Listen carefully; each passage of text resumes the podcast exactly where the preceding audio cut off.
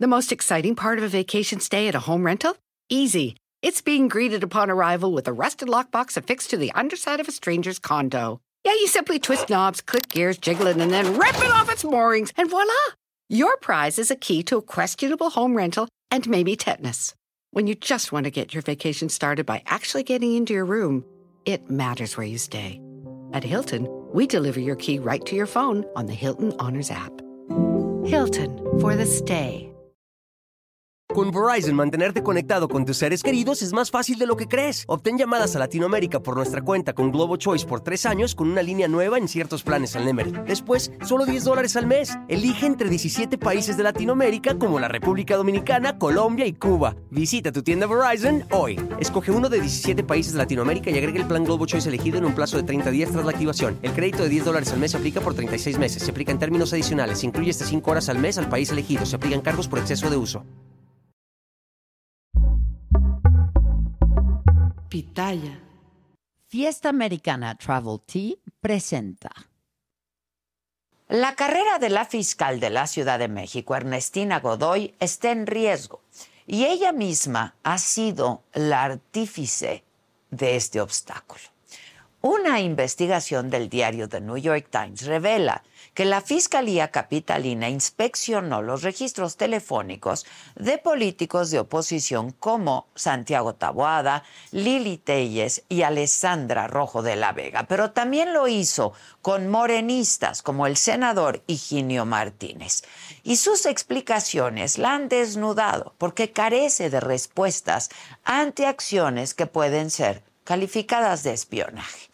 De acuerdo con 14 órdenes judiciales revisadas por el diario estadounidense, la fiscalía que encabeza Ernestina Godoy solicitó a la empresa Telcel que le entregara registros telefónicos y de texto, así como datos de ubicación de más de una docena de funcionarios y políticos, como el alcalde con licencia de Benito Juárez, Santiago Taboada, la magistrada Dolores Higareda y de Ricardo Amezcua, consejero de la Judicatura de la Ciudad de México. Según el New York Times, Telcel reconoció haber entregado esa información que abarca de 2021 a este año. Los periodistas que elaboraron la investigación sostienen que pudieron corroborar todo lo publicado a través de fuentes independientes. Pero dentro de los vigilados por la Fiscalía también hay aliados de Morena. Les decía como el senador Higinio Martínez, quien dijo no tener idea de que sus registros telefónicos habían sido solicitados por la Fiscalía.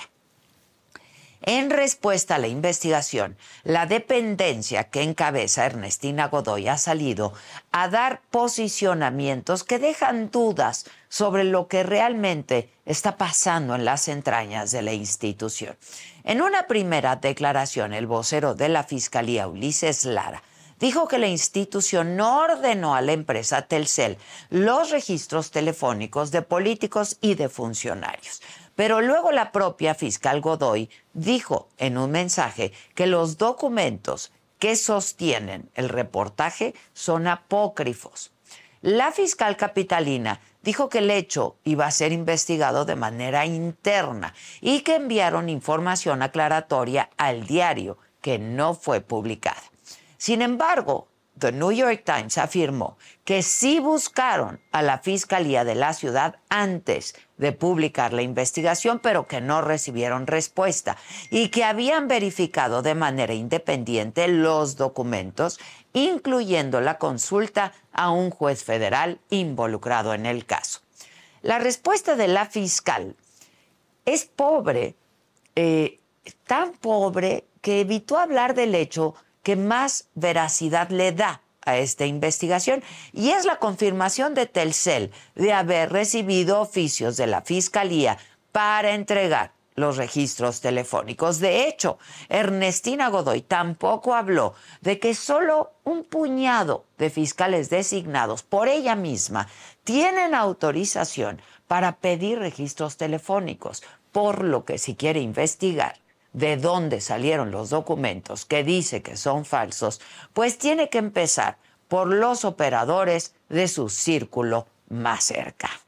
En medio de todo esto, el jefe de gobierno de la ciudad, Martí Batres, minimizó el hecho y dijo que el tema del espionaje a políticos de oposición parecía un refrito y agregó, aquí lo cito porque sus palabras van a quedar para la historia. Y dijo, yo le creo a la fiscalía, obviamente, no le creo, perdón, que me disculpen, pero no le creo ni a Taboada ni a Tabe, le creo a la fiscal. Pero esto, esto no es un tema de creencias, jefe de gobierno. Este es un tema de hechos. La bomba que soltó The New York Times se da en medio de la lucha que está haciendo la fiscal por ratificarse en el cargo. Sin embargo, los números pues no le dan al oficialismo lo que ellos quieren, sacar la reelección de Ernestina Godoy adelante. Hoy no solo la carrera de la funcionaria está en riesgo, este tema de la vigilancia telefónica da para preguntarnos, número uno, ¿a qué se dedica de verdad la instancia creada para impartir justicia en la capital del país? Y número dos, ¿no que este gobierno no espiaba? Yo soy Adela Micha.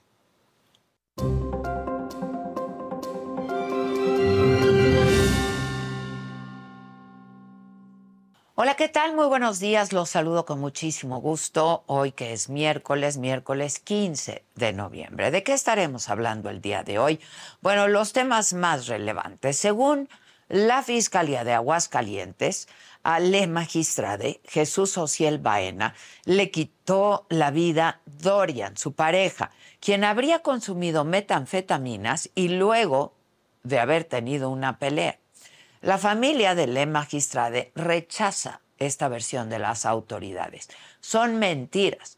Eran unas personas muy tranquilas, muy pacíficas, se querían mucho, una pareja muy estable, no existía la maldad, es falso todo eso, dijo Cintia, la hermana de Le Magistrade. En otros temas, Claudia Sheinbaum aclaró que Morena no está dividido en fuerzas, es un solo movimiento, dijo.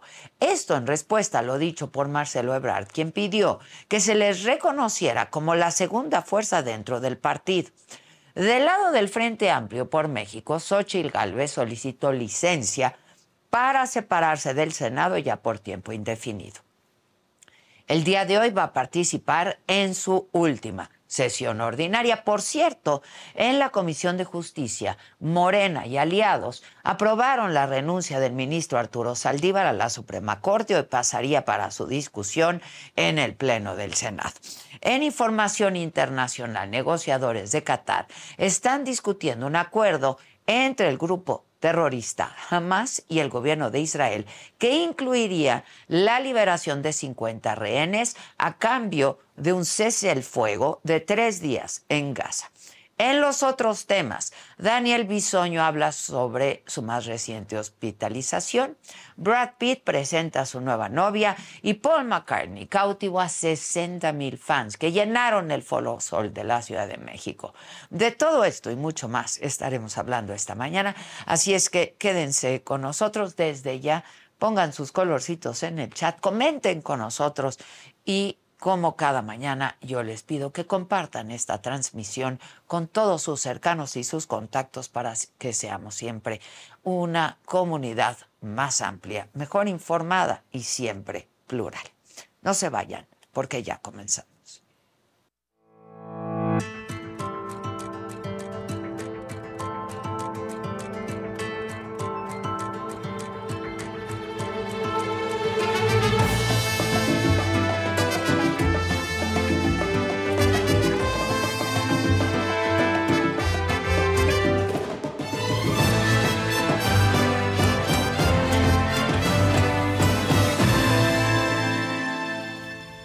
The most exciting part of a vacation stay at a home rental?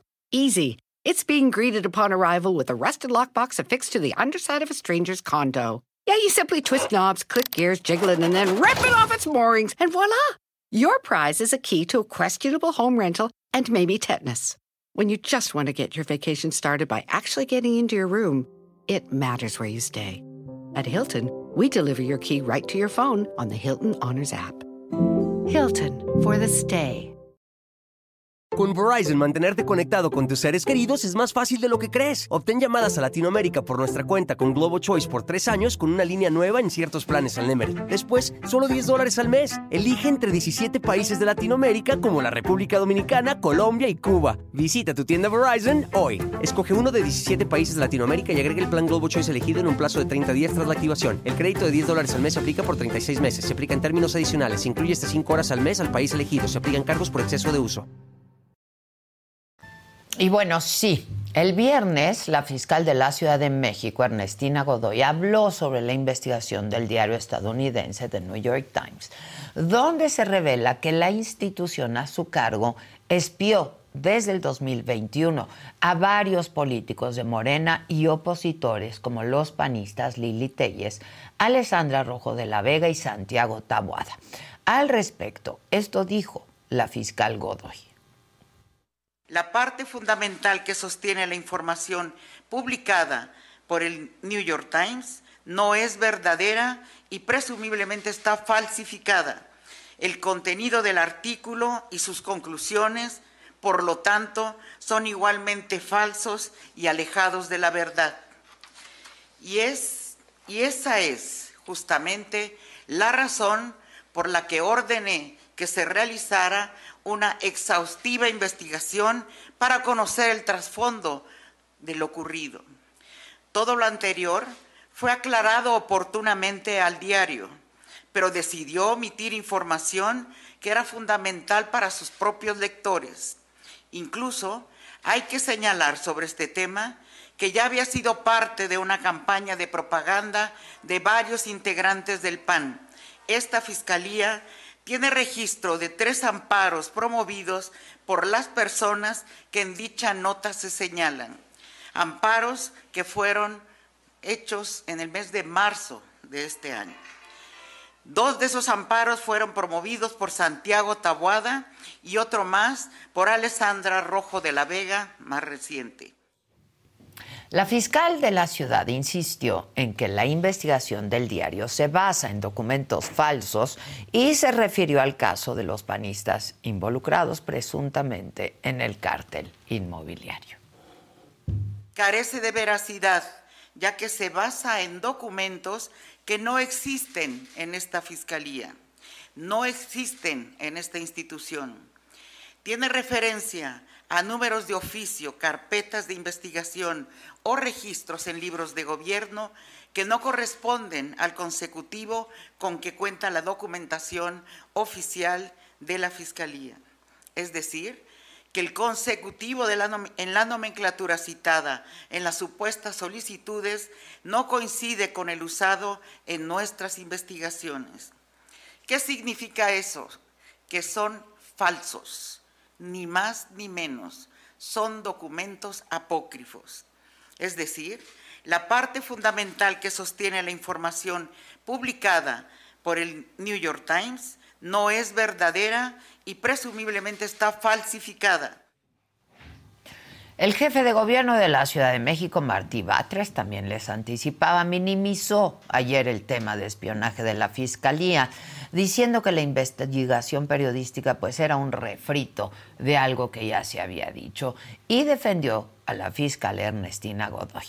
Para hablar más sobre este tema es que está aquí con nosotros Luis Fernando García, director de la Red en Defensa de los Derechos Digitales. ¿Cómo estás? ¿Cómo estás? Me da gusto recibirte. Gracias, Luis Fernando. Y tenemos también vía Zoom a una de las presuntamente espiadas, una de las políticas espiadas, Alessandra Rojo de la Vega, hoy activista, exdiputada de la Ciudad de México. Alessandra, ¿cómo estás? Buen día. Muy bien, muchas gracias. Buenos días. Saludando desde Ecuador. Muy enojada con este tema, ¿verdad? Pues sí, debe ser. Oye, Alessandra, este, ¿Tú te habías dado cuenta que te estaban espiando? ¿Cómo te diste cuenta? ¿Qué pasó? Primero déjame decirte que no tengo la menor duda que esto es verdad, que los oficios existen, que me los entregaron en mi propia mano y que al denunciar los hechos este lunes pasado, el Ministerio Público me reafirmó que se había llevado a cabo esta investigación y que la evidencia, o por decirlo de otra manera, todos los mensajes, llamadas e información que sacaron durante años de mi teléfono, ya la habían destruido. Entonces me parece absurdo y, de verdad que enojo que la fiscal venga con tal desfachatez a decir que son mentiras, que los oficios son mentira y todavía el jefe de gobierno se burle así. Yo déjame decirte que el New York Times saca esta, este reportaje de un espionaje con delitos inventados, eh, porque eso sí son mentiras, los delitos que nos imputan como el secuestro y la extorsión. Eso es el principio de una investigación de tres años, porque hace tres meses o un poquito menos que yo solicité el amparo fue porque yo ya venía sospechando, porque me investigaban, me, me perseguían en las calles, me mandaban cartas de amenazas, sacaban fotos mías. Yo decía, ¿cómo pueden saber siempre en dónde estoy? Me tienen que estar siguiendo. Por eso meto el amparo, mismo que contesta, eh, por, por, un lado Telcel, que por supuesto que entregó esta información, geolocalizaciones, llamadas, mensajes, eh, conexiones a Internet, me dice, claro que entregué esta información, pero porque me lo solicitó la Fiscalía de la Ciudad de México. Y cabe recalcar, no un juez, la Fiscalía de la Ciudad de México. Eso contestó Telcel. a su vez, la Fiscalía contesta que no, que ellos no saben de qué hablo. Pero al realizar yo las denuncias correspondientes en estos días, para, eh, pues, para la mala suerte de Ernestina Godoy, me contestan, sí, sí se llevó la investigación a cabo, pero ya destruí la información que, que espiaron de mi teléfono. Entonces, yo no sé de qué trata, ¿eh? porque para eso sí hay recursos, para investigarnos, perseguirnos y no para hacer su trabajo. Yo no he cometido ningún delito, yo sé quién soy, yo sé a lo que me dedico y mi único error para ellos es señalar su mal trabajo y su negligencia, de la Oye, este, Alessandra, justo está aquí Luis Fernando, Luis Fernando García, y él es especialista en estos temas de espionaje. ¿Cómo estás, Luis Fernando? Bien, gracias. Este, oye, esto de que dijo Ernestina, y es algo de lo que está hablando ahorita eh, Alessandra, en el sentido que eh, los documentos son apócrifos. Se refiere a estos documentos que solicitan a Telcel, ¿no? Este que se les entregue la información, las sábanas, pues, ¿no? De todas las llamadas, textos, etcétera, de Alessandra, entre otros. ¿Es posible que sean apócrifos? Bueno, es inverosímil, ¿no? Eh, eh, como ya se mencionó, eh, la información, por lo que sabemos del New York Times, proviene de información que Telcel entregó en un juicio de amparo. Es decir, Telcel confirmó que alguien de la fiscalía o alguien haciéndose pasar por la fiscalía, entreteniendo un poco esa hipótesis, eh, le envió solicitudes y requerimientos y Telcel entregó la información. Eso en realidad no puede debatirse, eso sucedió. A Telcel le pidieron la información sobre estas personas y Telcel la entregó. Eso lo confirmó ante un juez, a un juez de distrito en un amparo.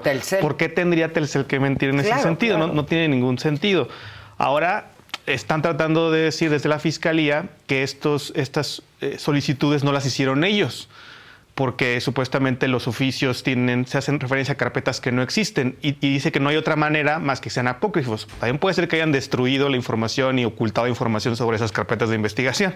Esa es otra, otra, otra hipótesis que no están entreteniendo, pero es inverosímil porque Telcel no le entrega esta información a cualquier persona que le manda un mail hay todo un mecanismo, una plataforma que tiene medidas de seguridad, medidas de autenticación. Sí, si yo hablo a pedir, pues no, tiene que ser mediante un juez.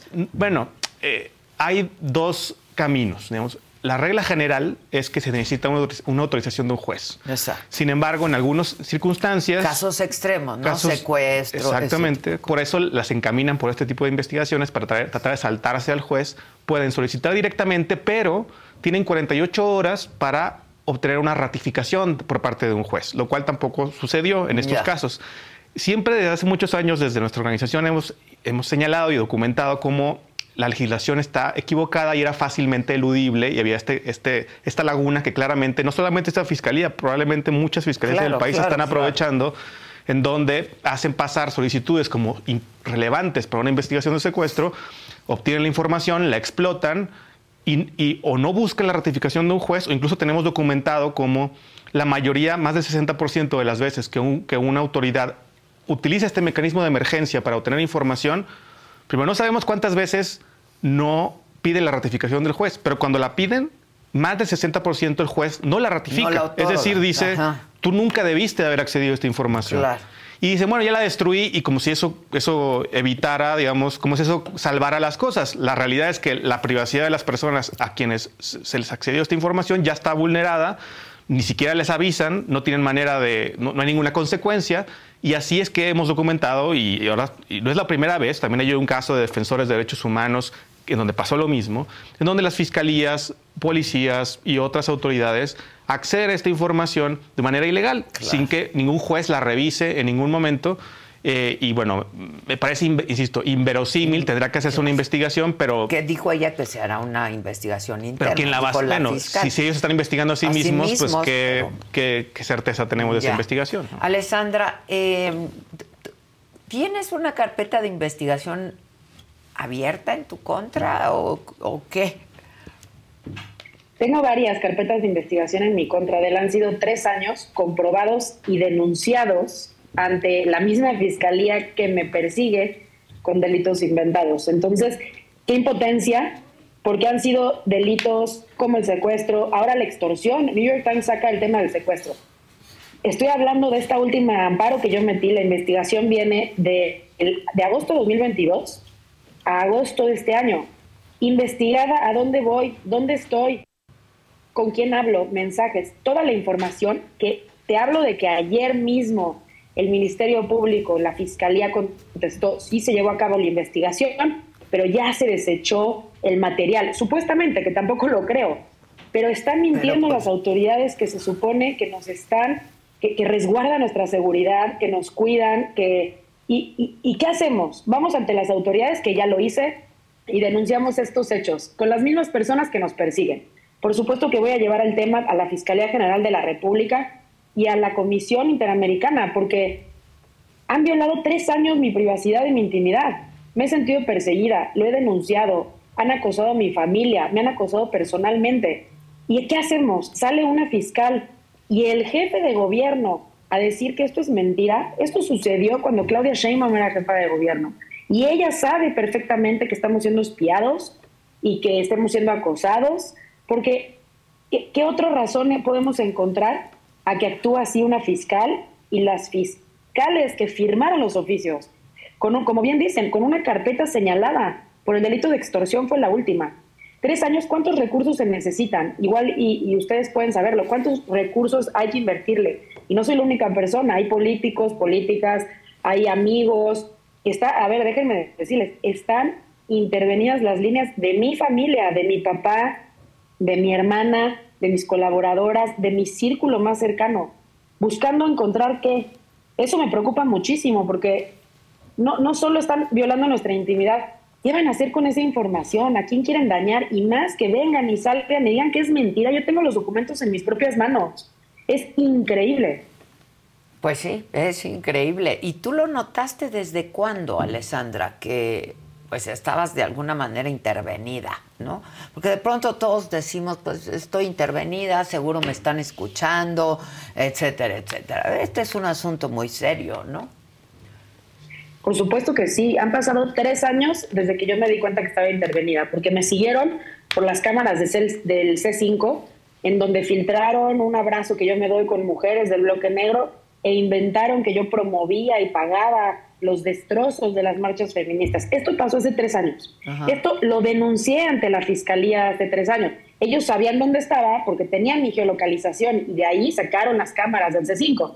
Y de ahí han venido pasando muchísimas cosas. Me han perseguido, me toman fotos en la calle. Como no pueden desprestigiarme en la labor o en, o en el trabajo o en mi activismo por las mujeres, pues han ido la vida personal, inventado chismes, rumores, señalamientos por ser mujer, mi vida privada y así se han venido dando situaciones que he denunciado desde hace tres años y que casualmente esas carpetas no proceden. Y esto bajo el gobierno de la ex jefa de gobierno Claudia Sheinbaum. Hoy los documentos que tengo en mis manos no son de hace un año, dos, no, no son del cártel inmobiliario. Yo soy una activista, soy una mujer feminista que alza la voz por las atrocidades, negligencia criminal por parte de la Fiscalía y del gobierno. Qué casualidad, estos documentos que te menciono, Adela, son de ayer y de antier. Estas son las respuestas que me mandaron mis abogadas que dieron en el Ministerio Público. respuestas de su fiscalía. No, no es mentira, Ernestina Godoy. Es verdad y nos están, están utilizando toda la fuerza del Estado para, en mi caso, perseguir mujeres que alzamos la voz por las faltas que ellos tienen para con las mujeres. Estas respuestas a las que te refieres de ayer y de hoy, eh, ¿cuáles son, si nos las puedes volver a decir y puntualizar? Estas respuestas, yo ante el amparo que presento, Telcel me dice, sí, sí fuiste investigada, y no solo lo que dice el New York Times, sino también de un año para acá, por el delito de extorsión, por la tal carpeta de investigación. Eso me contesta Telcel. Al yo ir a la fiscalía, el responsable me dice, no, yo no te investigué, yo no sé de qué hablas. Pero se contradice porque al buscar la carpeta que mencionan, me refieren que me van a dar copia de, la carpeta y me refieren que, que, efectivamente se llevó a cabo una investigación, pero que yo pedí eh, ante un juez, pues todo este contenido que han pues sacado de mi teléfono, ¿no? A ver si tienen fotos y videos o a ver qué van a sacar mío. Y, y, el Ministerio Público, la Fiscalía me contesta que ya se destruyó todo este contenido, que porque no fue útil para la investigación que llevaron a cabo. Ah, ya. Entonces, ¿cómo puede ser? Y ese oficio lo tengo firmado, me lo dieron ayer y te lo voy a hacer llegar. Por favor, si eres tan amable. Eso quiere decir que sí, este, pues que sí, que, que sí lo hicieron, ¿no? Que sí pidieron la información a Telcel y que finalmente no les sirvió para la investigación y entonces lo destruyeron.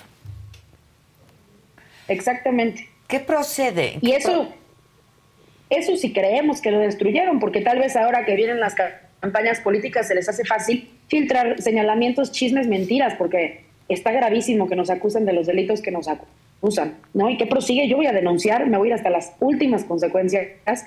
Ya lo hice, ya empecé el lunes pasado con mis abogadas a, presentar lo correspondiente, pero ante la misma fiscalía que nos está persiguiendo, ante la misma fiscalía que nos está acechando, que nos está acusando con sus mentiras y que sale públicamente a decir que no son ellos cuando yo tengo las pruebas, los voy a denunciar ante la Fiscalía General de la República y me voy a ir a la Comisión de Interamericana de Derechos Humanos para que sepan que en México es un peligro ser activista, es un peligro ser mujer, es un peligro alzar la voz y este gobierno está reprimiendo y persiguiendo a quien no piensa como ellos y que, y que ojalá los países volteen a ver lo que está sucediendo en México, porque si no, ¿a quién acudimos?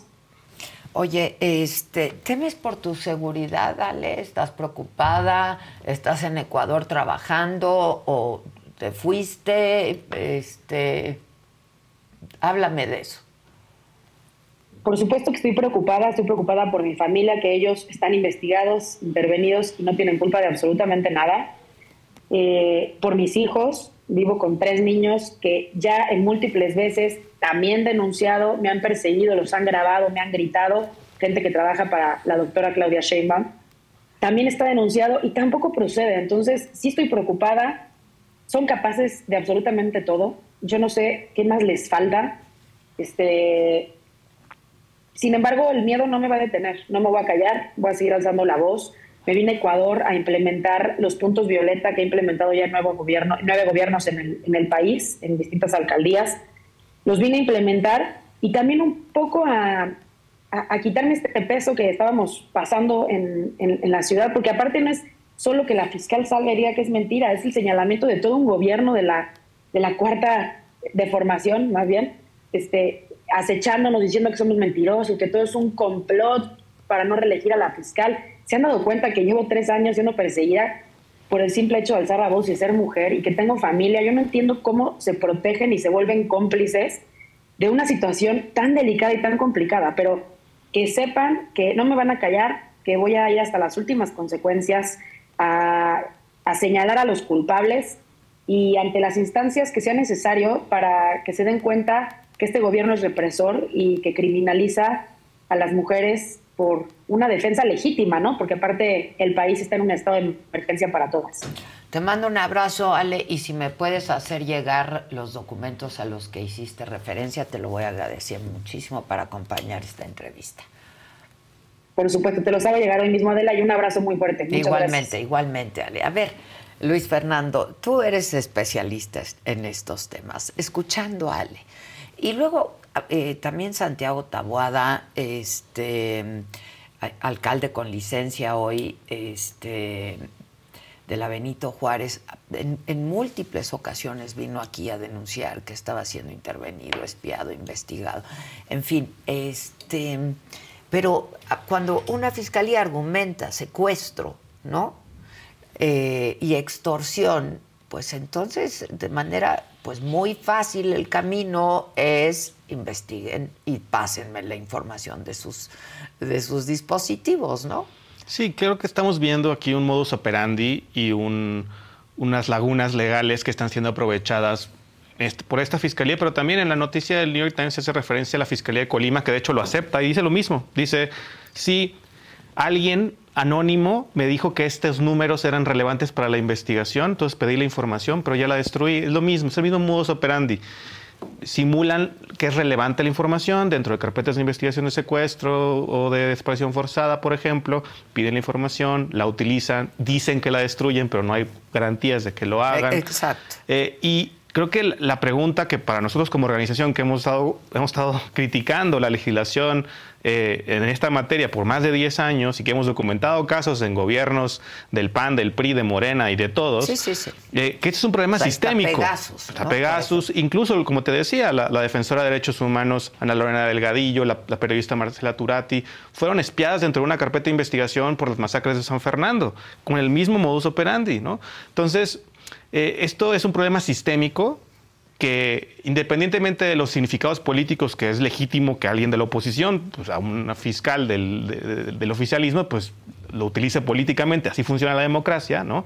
Cuando alguien hace algo Sí, mal, la sí. oposición lo, lo critica, es normal, ¿no? Y viceversa. Pero está bien que hagan su trabajo en todo caso. Eh, pero digamos, desde nuestra organización, que es, es apartidista, pues a mí nos ha preocupado por 10 años y nos sigue preocupando pues la extensión de esto. Lo primero se necesita hacer una investigación porque quién sabe cuántas personas más, no solo políticos, y de hecho, no solo fueron políticos de oposición, había No, pues políticos claro, de, Morena, de una funcionaria, alta funcionaria de la Suprema Corte de Justicia de la Nación, por ejemplo, sí, eso es gravísimo. Periodistas, en fin. y, y ciudadanos de a pie. Es decir, eh, tampoco es extraordinario sugerir que hay fiscalías en este país que están coludidas con la propia delincuencia. ¿Cómo podría estar siendo utilizado este modus operandi para delinquir en contra de la población también?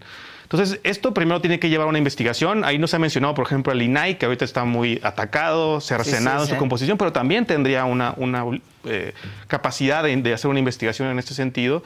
Y, y esa investigación tiene que ser comprensiva eh, para poder identificar cuántas fiscalías, policías han abusado de este sistema. Y por otro lado, es claro, como hemos insistido por mucho tiempo, que se necesita reformar el sistema, que es muy sencillo abusarlo y que necesitamos hacer que esto no sea posible para nadie, Para nadie, ninguna claro, fiscalía de ningún claro. partido, de ningún gobierno del futuro del presente. ¿no? Y, y eso es lo que cree, cree- ahora que a los propios políticos también ahora son los afectados, esperamos que haya sensibilidad para poder hacer esas reformas. ¿Cómo, cómo, ¿Cómo pondrías candados? ¿Cuáles serían los candados en la reforma lo para primero- evitar que esto pase? ¿no? Lo primero es, digamos, está este mecanismo de emergencia que se intenta justificar diciendo que por la premura, en casos, por ejemplo, de secuestro, eh, ir al juez es demasiado engorroso. Yo, eh, la, la evidencia no muestra eso, los jueces de control contestan en horas, pero suponiendo que eso sigue siendo Conceder, necesario, Como dicen los abogados. suponiendo que eso, eso sigue siendo necesario, no hay ninguna razón por la cual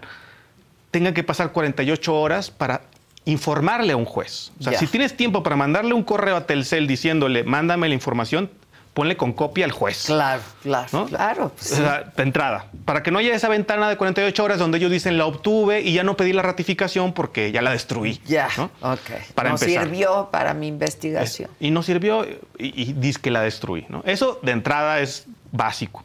Para que haya un verdadero control judicial de todas las veces que alguien solicita la geolocalización o el acceso a estos datos conservados por empresas de telecomunicaciones, para empezar. Segundo, transparencia. Había algo de transparencia.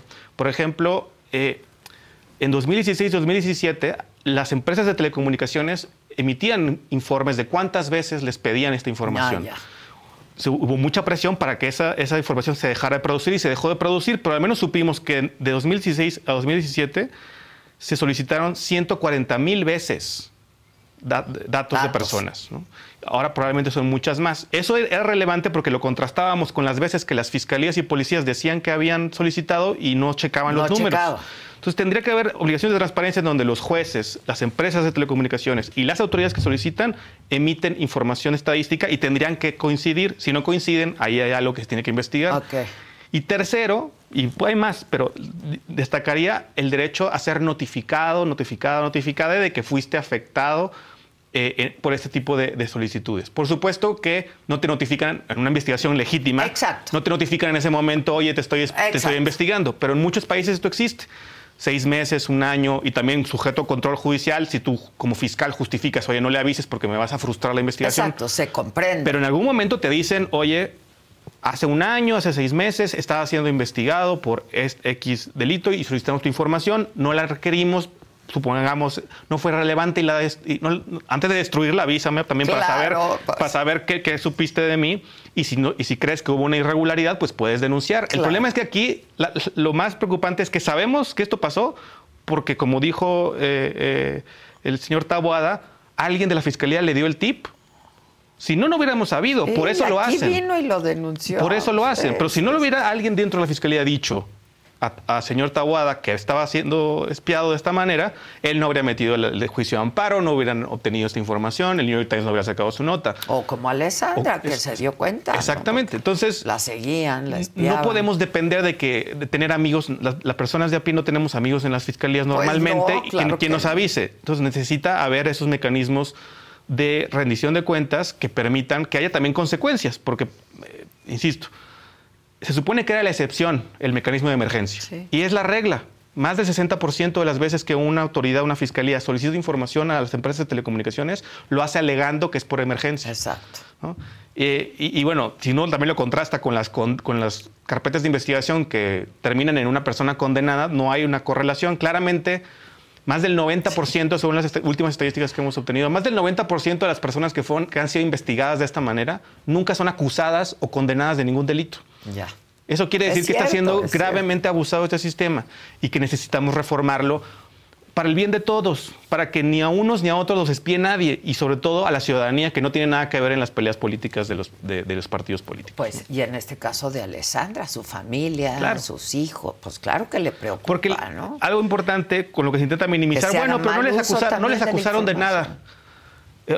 Eh, pero eso, no es la única consecuencia de, ser invadido en tu privacidad. Te pueden intentar extorsionar, intimidar, eh, amenazar. De todo tipo de cosas te pueden pasar. El, que no te acusen en, una carpeta de investigación, no hay un juicio penal en tu contra, no hace que esto no esté mal, sea ilegal y te genere efectos contrarios a tu privacidad y a tus, derechos humanos. Entonces es importante en caso de que se haga, no puede ser tan opaco, como dices tú, ¿no? Tiene que haber rendición de cuentas, pero que es por, por eso que lo abusan. O sea, un fiscal, hasta ahora, eh, tiene prácticamente garantía de que es muy poco probable que alguien se entere. Para empezar. Y si alguien se entera, es muy poco probable que pase algo, porque cuando hemos inclusive detectado, por ejemplo, los casos de Pegasus, tenemos toda la documentación, sucedió, de todos modos no pasa nada. No, no, no hay ninguna persona investigada ni sancionada por el espionaje con Pegasus. Lo hicieron ellos mismos, ¿no? Muy probablemente. Quien, quien, quien tiene acceso a, estas, a, estas, a este poder sabe que tiene una prácticamente garantizada la impunidad. Y por eso es que se abusa. Y tenemos que generar un marco jurídico institucional que haga, que, revierta eso. Que cuando alguien solicita información a Telcel, sabe que lo va a revisar un juez, que la persona afectada lo va, lo va a saber en algún momento y que va a tener que rendir cuentas por esa solicitud de acceso a datos conservados. Hoy, la mayoría de los jueces, de los, de los fiscales y policías que solicitan esta información no le rinden cuentas a nadie y eso es lo que les incentiva a abusar de este sistema. Ya. Em, ahora, eh, por otro lado, eh, pues en este caso que ya se hizo público, pues van a tener que rendir cuentas, ¿no? Ahora, pero ¿de qué nos habla el que la fiscal diga que no es, uno, que no es cierto, dos, que son apócrifos los documentos que, que, solicitan información a Telcel, porque entiendo que Telcel y el resto, ¿no? de estas compañías telefónicas tienen obligación legal de dar esta información, ¿es así? Sí, digamos, Telcel no tiene manera de saber si la, el número de carpeta de investigación es cierto o falso. No tiene manera de saber. Lo que sí tiene manera de saber y tiene medidas de seguridad y una plataforma de autenticación que está también regulada por lineamientos que emitió el, Instituto Federal de Telecomunicaciones, sí tiene manera de saber quién se lo pidió. O sea, insisto, no es que te lo mandan, te mandan un correo y ya, entregas la información. Eh, eh, hay mecanismos de autenticación de que firmas electrónicas, hay, o sea, hay, mecanismos que permiten a Telcel saber que quien le está pidiendo la información es quien dice ser. Si eso, inclusive, insisto, suponiendo que alguien suplantó la identidad de esa persona, bueno, eso se puede investigar y de todos modos revela que es un desastre el sistema, que el sistema no funciona, que es fácilmente manipulable. En todo caso, se tendría que investigar eso, pero eh, es, inverosímil, no es muy creíble eh, eh, lo que dice la, fiscal Ernestina Godoy y entiendo pues también la situación política en la que está, que quiere reelegirse y pues está tratando de, pues eso, de, desacreditar la investigación para tratar de conseguir esa reelección. pero la realidad es que los datos están ahí, tendrían que investigarse, insisto, no solo por los propios sospechosos, que no tienen independencia, el sospechoso está investigando a sí mismo, sino la Fiscalía General de la República a mí tampoco me da ninguna garantía de nada. Eh, órganos autónomos como el INAI eh, también tendrían que intervenir, pero tendría que esclarecerse, insisto, no solamente sobre estos casos, sino sobre poder identificar al universo de personas que han sido afectadas por este modus operandi. ¿no? Y que lo han denunciado. Correcto. Ahora, eh, ¿qué tipo de información pudieron obtener? Porque en el caso de Alessandra dice hasta mi vida privada, ¿no? Y claro que te sientes violentada eh, cuando pasan cosas así. Claro, en, este caso, cuando se trata de, datos conservados por empresas de telecomunicaciones y geolocalización, se trata de, digamos, lo que se conoce como la sábana de llamadas, que dice qué comunicaciones tienes, con quién, eh, con quién, fecha, hora, duración de la comunicación, qué tipo de comunicación, si es mensaje de texto, si es eh, telefonía y la localización geográfica. Eso es muy importante. Nuestros teléfonos están comunicando, teléfonos móviles están comunicando con torres de celular todo el tiempo y van generando registros. Y saben por dónde Y la ubicación es muy eh, es muy explotable, revela mucho de nosotros, revela si vamos a misa, si vamos a una marcha, dónde dormimos, si dormimos en mi casa, dormí en otro lado, si es decir, mucha información que es, eh, digamos, puede revelar cosas sobre tu salud, tu orientación sexual, si eres fiel a tu pareja, si... Eh, en fin, cosas que son privadas, son datos que no tienes por qué compartir con, nadie, y menos con, el Estado. claro. Entonces, eh, a veces intenta minimizar, no, en teoría o en principio, este tipo de solicitudes no permiten conocer pues, las, conversaciones o las fotografías o, nada de eso. Eh, sin embargo, eso no debe minimizar lo pernicioso que es y la gravedad de la Sí, sigue siendo información muy sensible a veces que hasta revela más que, una conversación telefónica que no sabes el contexto. Exacto. Eh, que saber dónde está una persona en todo momento. Claro. ¿Qué está haciendo? ¿Qué, ¿Dónde ¿Con quién se junta? ¿Con quién se junta? Sí, claro claro. Eh, ahora, esto es solamente para llamadas telefónicas y mensajes de texto y la geolocalización. Este... Y también se generan registros de localización cuando eh, hay, ah, de momento, en muchos momentos en que el teléfono se comunica para uso de datos también. Ah, no, te dice qué estás haciendo con los datos, pero sí te, dice, la localización en ese momento. Entonces, las sábanas de llamadas en realidad pues dibujan, puedes dibujar un digamos, un, mapa de una persona por dónde se mueve, qué rutas utiliza, eh, a dónde va, con quién se junta, si cruzas, y lo cruzas información con otras bases de datos. Mencionaba que posiblemente eh, se cruzaba con las cámaras, por ejemplo, de vigilancia. Es decir, es información que además sirve para otras formas de vigilancia. Claro, claro, Sí, es espionaje, ¿no? Es espionaje. Ahora, este, tú leíste el artículo del New York Times, porque incluso te citan en el artículo. Y me mostraron algunos de los documentos también. Y los viste. Entre ellos, pues el, documento en el que solicitan a Telcel que le Y del que Telcel dice un juez si me solicitaron estas personas con estos oficios. Exacto. Y se ven Sí, se ven auténticos. Digamos, no, soy perito, no puedo saberlo, pero eh, se ven auténticos y no entiendo por qué Telcel mentiría. Eh, y en tu caso, pues... Se estaría metiendo en, un problema. Sí, sí. sí, sí. y, digamos, Inclusive, aún si lo hubieran, si hubieran engañado a Telcel, eh, se está metido en un problema porque eso quiere decir que sus sistemas de, medios de seguridad y sistemas de autenticación pues no funcionaron. Los de la fiscalía. Exacto. No, los de Telcel. Eh, exacto. Oh, y también podría ser los de Telcel si ellos, eh, digamos, hubieran sido engañados, como supone la fiscal Godoy, que insisto es muy inverosímil.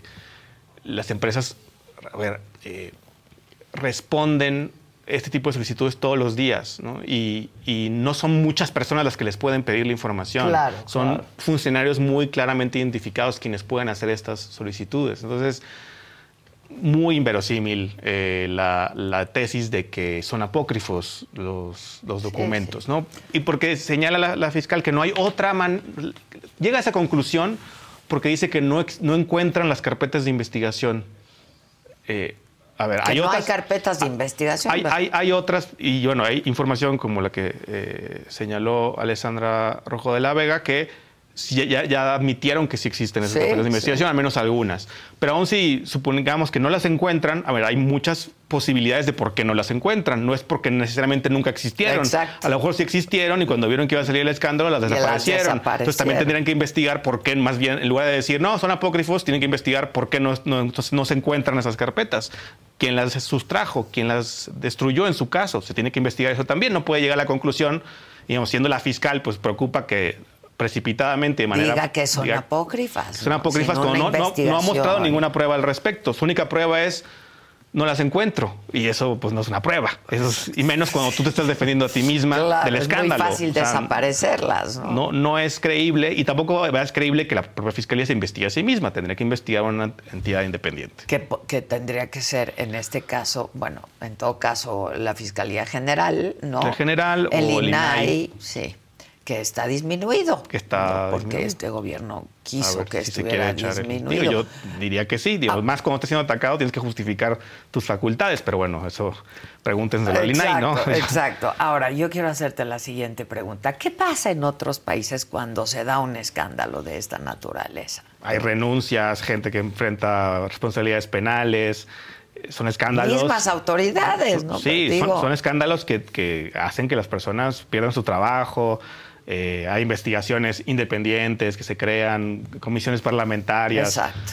Pero no vivimos en esos países. No vivimos en esos países, pero esta tendría que ser una consecuencia pues natural e inmediata, ¿no? Sí, sí, definitivamente eh, tendría que haber una investigación independiente, la fiscal tendría que renunciar desde mi punto de vista, es muy evidente la, la investigación, separarse del cargo en lo que se hace la Se hace investigación, la porque si no está, está interfiriendo de alguna manera, o sea, garantizar que la investigación va a ser independiente eh, eh, y si se confirma lo que a todas luces es... eh, para mí evidente que pasó, pues tendría que haber consecuencias. Son delitos lo que se cometió. Son hizo. delitos, se- claro. se- se cometieron delitos y tienen que haber consecuencias por eso. E insisto, tiene que haber las reformas legales para evitar que esto siga sucediendo, porque puede quedarse en... Y es legítimo, o sea, la gente que simpatiza con el gobierno Sí, de López Obrador que dice, sí. ah, qué sospechoso el momento. Y sí, pues digamos, pero es normal. Normal que, que, que Taboada y quisiera que esto saliera en este momento. Ay, claro, Está a bueno, punto de eso, lanzarse. claro. Pero eso no- Pero eso no, eso no quita que lo que, No que lo estuvo mal que estuvo lo mal. que hicieron estuvo mal. Exacto, claro. entonces ojalá haya una madurez política de unos y de otros y se vea que esto es un problema sistémico. Bueno, yo quiero soñar. este- no, pues sí, yo también Digo, como no la tengo de salud otra, es de mi trabajo. Dinamarca, ¿no? Es mi trabajo, Pero es tengo, tu que tra- trabajo. tengo que tratar de convencerlos de que esto tiene que reformarse independientemente de a quién beneficia y a quién perjudica, porque quien perjudica más es a la población que no tiene nada que ver con las con luchas todo electorales. esto, claro, claro.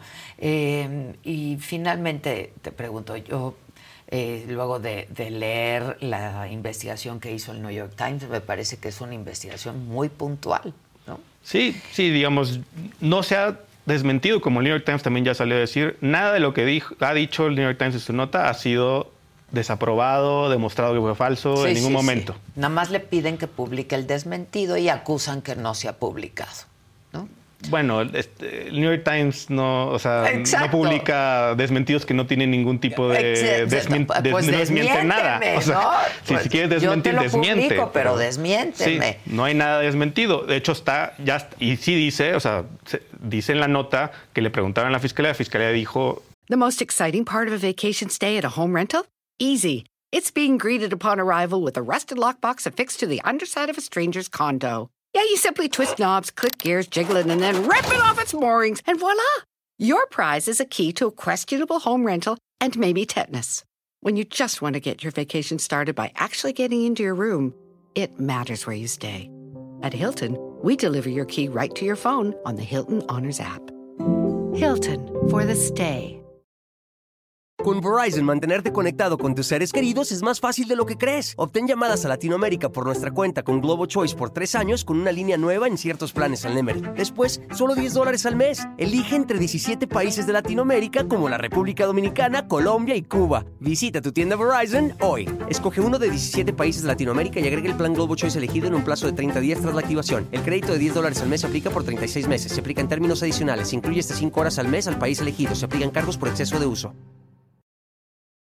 lo mismo que quieren que esté en el desmentido, es decir, el desmentido ya está incorporado en la nota. Claro. Es la posición de la fiscalía, que no es verosímil, que no es creíble, que no tiene evidencia ni pruebas, pero lo incluyeron en la nota. Sí, claro. Y eso, bueno, es una discusión más periodística de si New tendrá que publicar algo más o no. La realidad es, la, la, perspectiva de la fiscalía estuvo representada en la nota, desde mi punto de vista, y la nota no ha sido desmentida en ninguno de esos puntos decir que no encuentra, que la fiscal diga que no encuentra las carpetas de investigación no muestra nada. No quiere decir que no hayan sido espiados. Sí, ¿no? y, digamos, cuando es como si le preguntas al ladrón si robó y te dice no robé y ya. es que ya no me dio tiempo. Este, sí, no. Ahora, por otro lado, suponiendo, como dices tú, que se ve inverosímil, pero en todo caso hay que privilegiar, ¿no? Eh, la duda, de la presunción de inocencia en el caso de que sea apócrifo, todo esto que argumenta la Fiscalía, la fiscal tendría que ser la primera interesada en que se esclarezca, ¿no? Si, hay, si fue por un acto de corrupción interno, también tiene que una responsabilidad política porque alguien abuse de esos sistemas que están bajo su supervisión. Es decir, aún en el mejor de los casos, pues hay una incompetencia, una responsabilidad política que tiene por el hecho de que los sistemas que, de los que ella es jefa estén siendo utilizados de esta manera. ¿Y por quién? Si no fue por ella, eh, sino por otro funcionario de más bajo nivel, pues entonces... Claro. Que desafortunadamente, pues es lo... Bueno, no creo que ni a eso lleguemos, pero a eso pasa, ¿no? Se buscan los chivos expiatorios y se va... Se puede decir, ah, fue este funcionario que por su propia cuenta mágicamente espió a todos los adversarios del gobierno. Al pues. principio salieron a decir que no era cierto. ¿no? Y luego no ha sido consistente. no ha sido consistente. no, no, no, tiene mucha credibilidad nada de lo que ha dicho la fiscalía, básicamente. En fin, pues vamos a ver qué pasa. Qué interesante esto. ¿A dónde se pueden ir todos estos datos, además de eh, cuál pudiera ser el bueno, la ruta de la información obtenida por una... Puede ser utilizada de muchas maneras. para cometer delitos, extorsión, para secuestrarte, saber dónde, por dónde vas, dónde vives.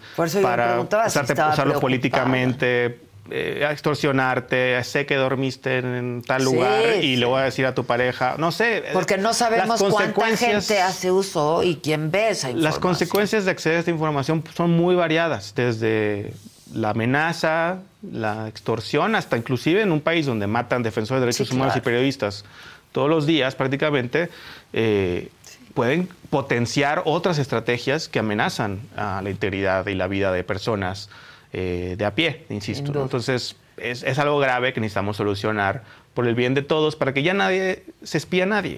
Básicamente no, no, no hay una intencionalidad política, al menos de nuestra organización, porque lo hemos consistentemente documentado y, señalado por más de 10 años. Sí. Te agradezco mucho, Luis Fernando García. Muchas gracias. No, gracias. Gracias. Eh, si no han leído el artículo del New York Times, hay que leerlo y hay que estar atentos y, exigir ¿no? que, se nos, que se nos diga qué fue lo que exactamente pasó y por qué pasó. ¿no? Eh, muchas gracias. Gracias. Y yo a todos ustedes quiero recordarles que todo el contenido de la saga, toda la programación que se ha tenido en este que yo considero un gran canal de la saga, la pueden encontrar también en el canal 116, que es Roku. En Roku, canal 116.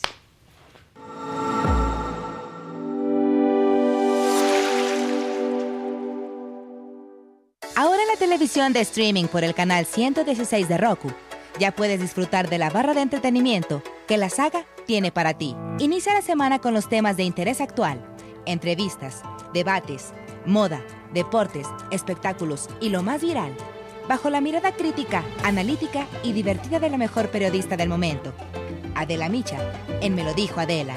Conoce las predicciones zodiacales, los temas esotéricos, la lectura de cartas de personalidades, videos paranormales y quién se va al caldero de los famosos en las fauces del Fausto con Fausto Ponce y Paco Segovia.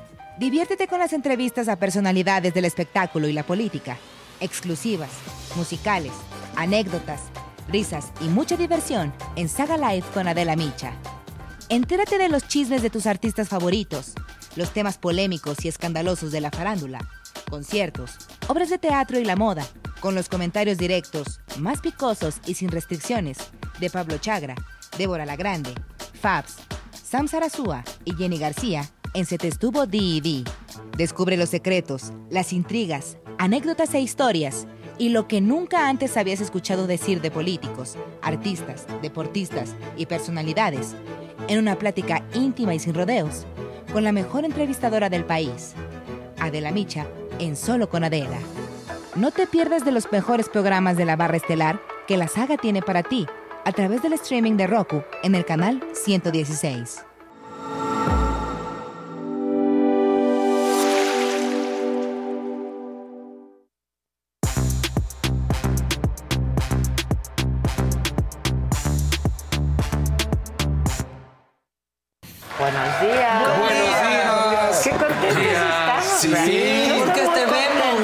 Extrañamos Ah, es que ayer no vine, ayer. ¿verdad? Sí. Pero trabajé, muchachos. Muchachos, trabajé. Pues tú siempre que faltas trabajas. La gente sí, piensa que que faltas. ¿eh? Este año no me he ido de Que lo vacaciones. sepan. No, Y el próximo vas a andar en pues no. chinga también con muchas otras cosas. El próximo, ¿verdad? Sí. Entre la chamba y lo personal y Exacto. va a ser. muchas cosas. Muchas cosas. Sí, harta sí, cosa. sí. Este, ay, Porque ya se acabó el ah, año. Les iba a contar que estoy muy contenta porque nos fue muy bien con nuestro centro de acopio. Sí. Tengo toda la lista. Espérame. Que me la dio, me la mandó Susan. Hasta mi equipo fue a comprar cosas para el centro de acopio para que yo duplique. Dinero revolvente. exacto. Es lo Todo entra y sale, Todo y entra y así. sale. Eso, Tili. Pero me lo mandó Susan hoy en la mañana o ayer en la noche, creo. Esperen, esperen. Ay, ¿dónde está su? Seguro me estás hoy. Ya, ya lo encontré. Les doy, le doy lectura un poquito Sí. rápido. Sí. Miren. Este. 90 piezas de latas de verduras grandes, 50 piezas chicas, 393 piezas de latas de atún, 156 piezas de bolsa de frijol refrito, 125 piezas de latas de frijoles, bolsas de arroz 35 kilos, bolsas de frijol 25 kilos, bolsa de sal 11 kilos, bolsa de azúcar 20 kilos, sopas de pasta 63 piezas, sopas instantáneas 72, sopa maruchan ramel. De esas sí me voy a comprar más de estas 11 piezas, bolsas de lentejas, 6 kilos, aceite 67 piezas de medio litro, aceite 26 pe- piezas de litro, latas de chile en rajas 19 piezas, cajas de leche 32 piezas, sobres de carne 32 piezas, lata de durazno 6 piezas, lata de lote 39, lata de salsa 7 piezas, lata de champiñones 2, avena 6 piezas, sobredosis de avena 10 piezas, atole de maicena 9, chocolate en polvo 4 piezas, eh, latas de carne, ah no, carnation son 2 litros, mayonesa en sobrecitos 200 piezas, Nor Suiza 9 piezas, mayonesa 60 piezas, mayonesa 4 piezas, una de, de 105 gramos, otras de 390, 2 kilos de maicena, sobres de azúcar 3000 piezas, leche en polvo de 120 gramos, 49 piezas. Sí, pero ya me cansé.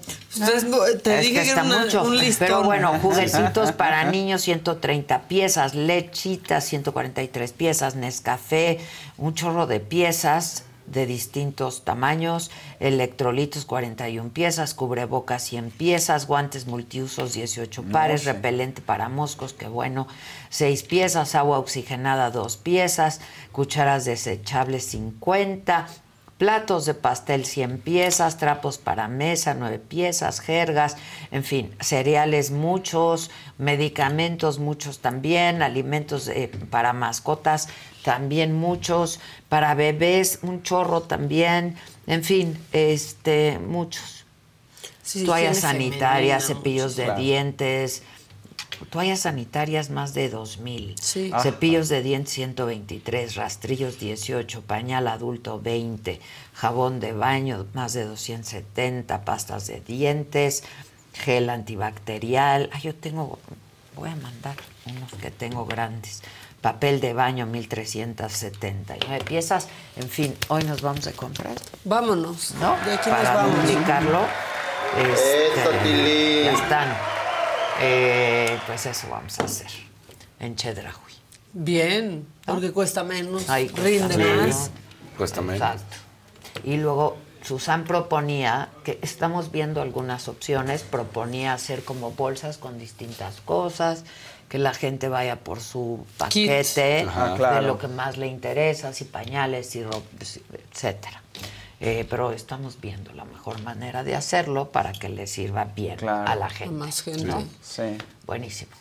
Ay, pues muy la bien. que sigue, por favor, La que que no sigue, sea por yo. favor. Chinga, chinga, chinga.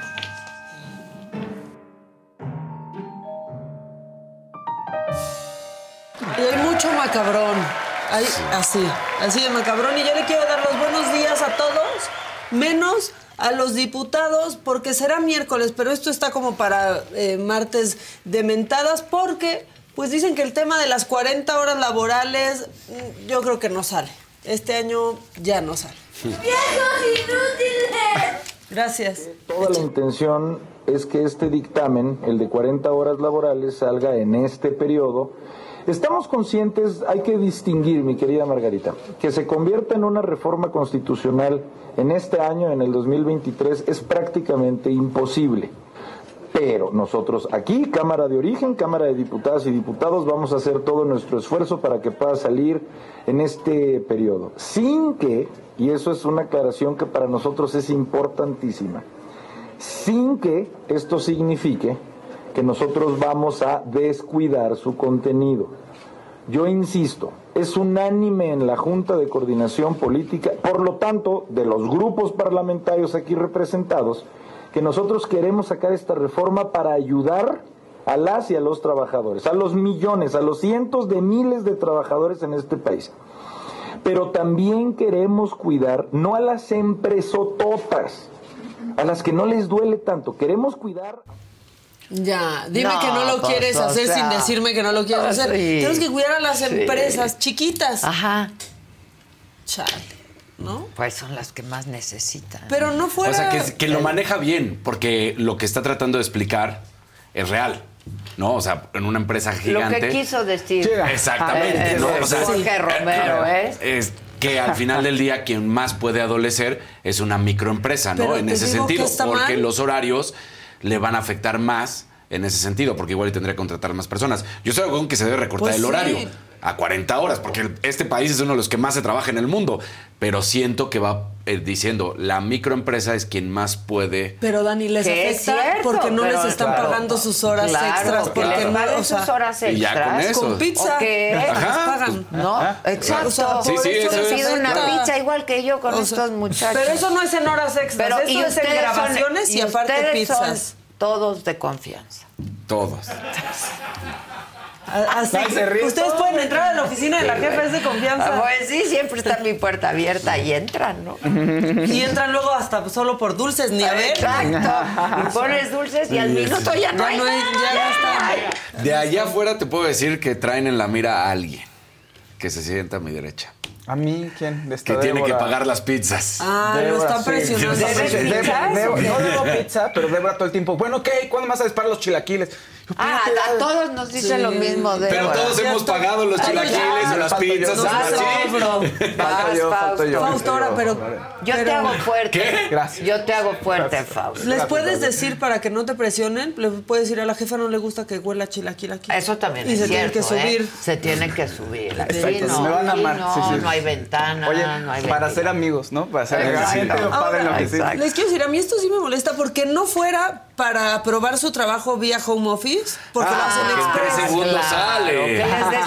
Consulten, Sí. miren, ¿Por si- qué no les descuentan? Exacto, es que si Ah, nosotros... ¿Tú quieres home office? Buenísimo. Pues entonces Vas a- no vas te vamos a ganar la pagar mitad. tus vuelos para venir. Pues tu dieta ya no es necesaria de esta Exacto. manera porque ¿Para estás en tu casita. Exacto. ¿Y ¿Para qué quieres que pague aquí una renta si no la vas a usar? Si nosotros los tenemos que consultar a ellos para nuestras jornadas laborales, consúltenos ustedes a nosotros para las suyas. Pues claro. No, o sea, porque les podemos decir y también quieren usar Zoom y Empezando ni lo por saben ahí, usar. no lo saben usar. Luego salen en el baño. Luego en calzones. Luego Que chichis sin para la nada. banda. Sí, no. La verdad. Eh, y espérense, o sea, la- ok, ya, le pasó esto a la senadora. No hay que burlarnos.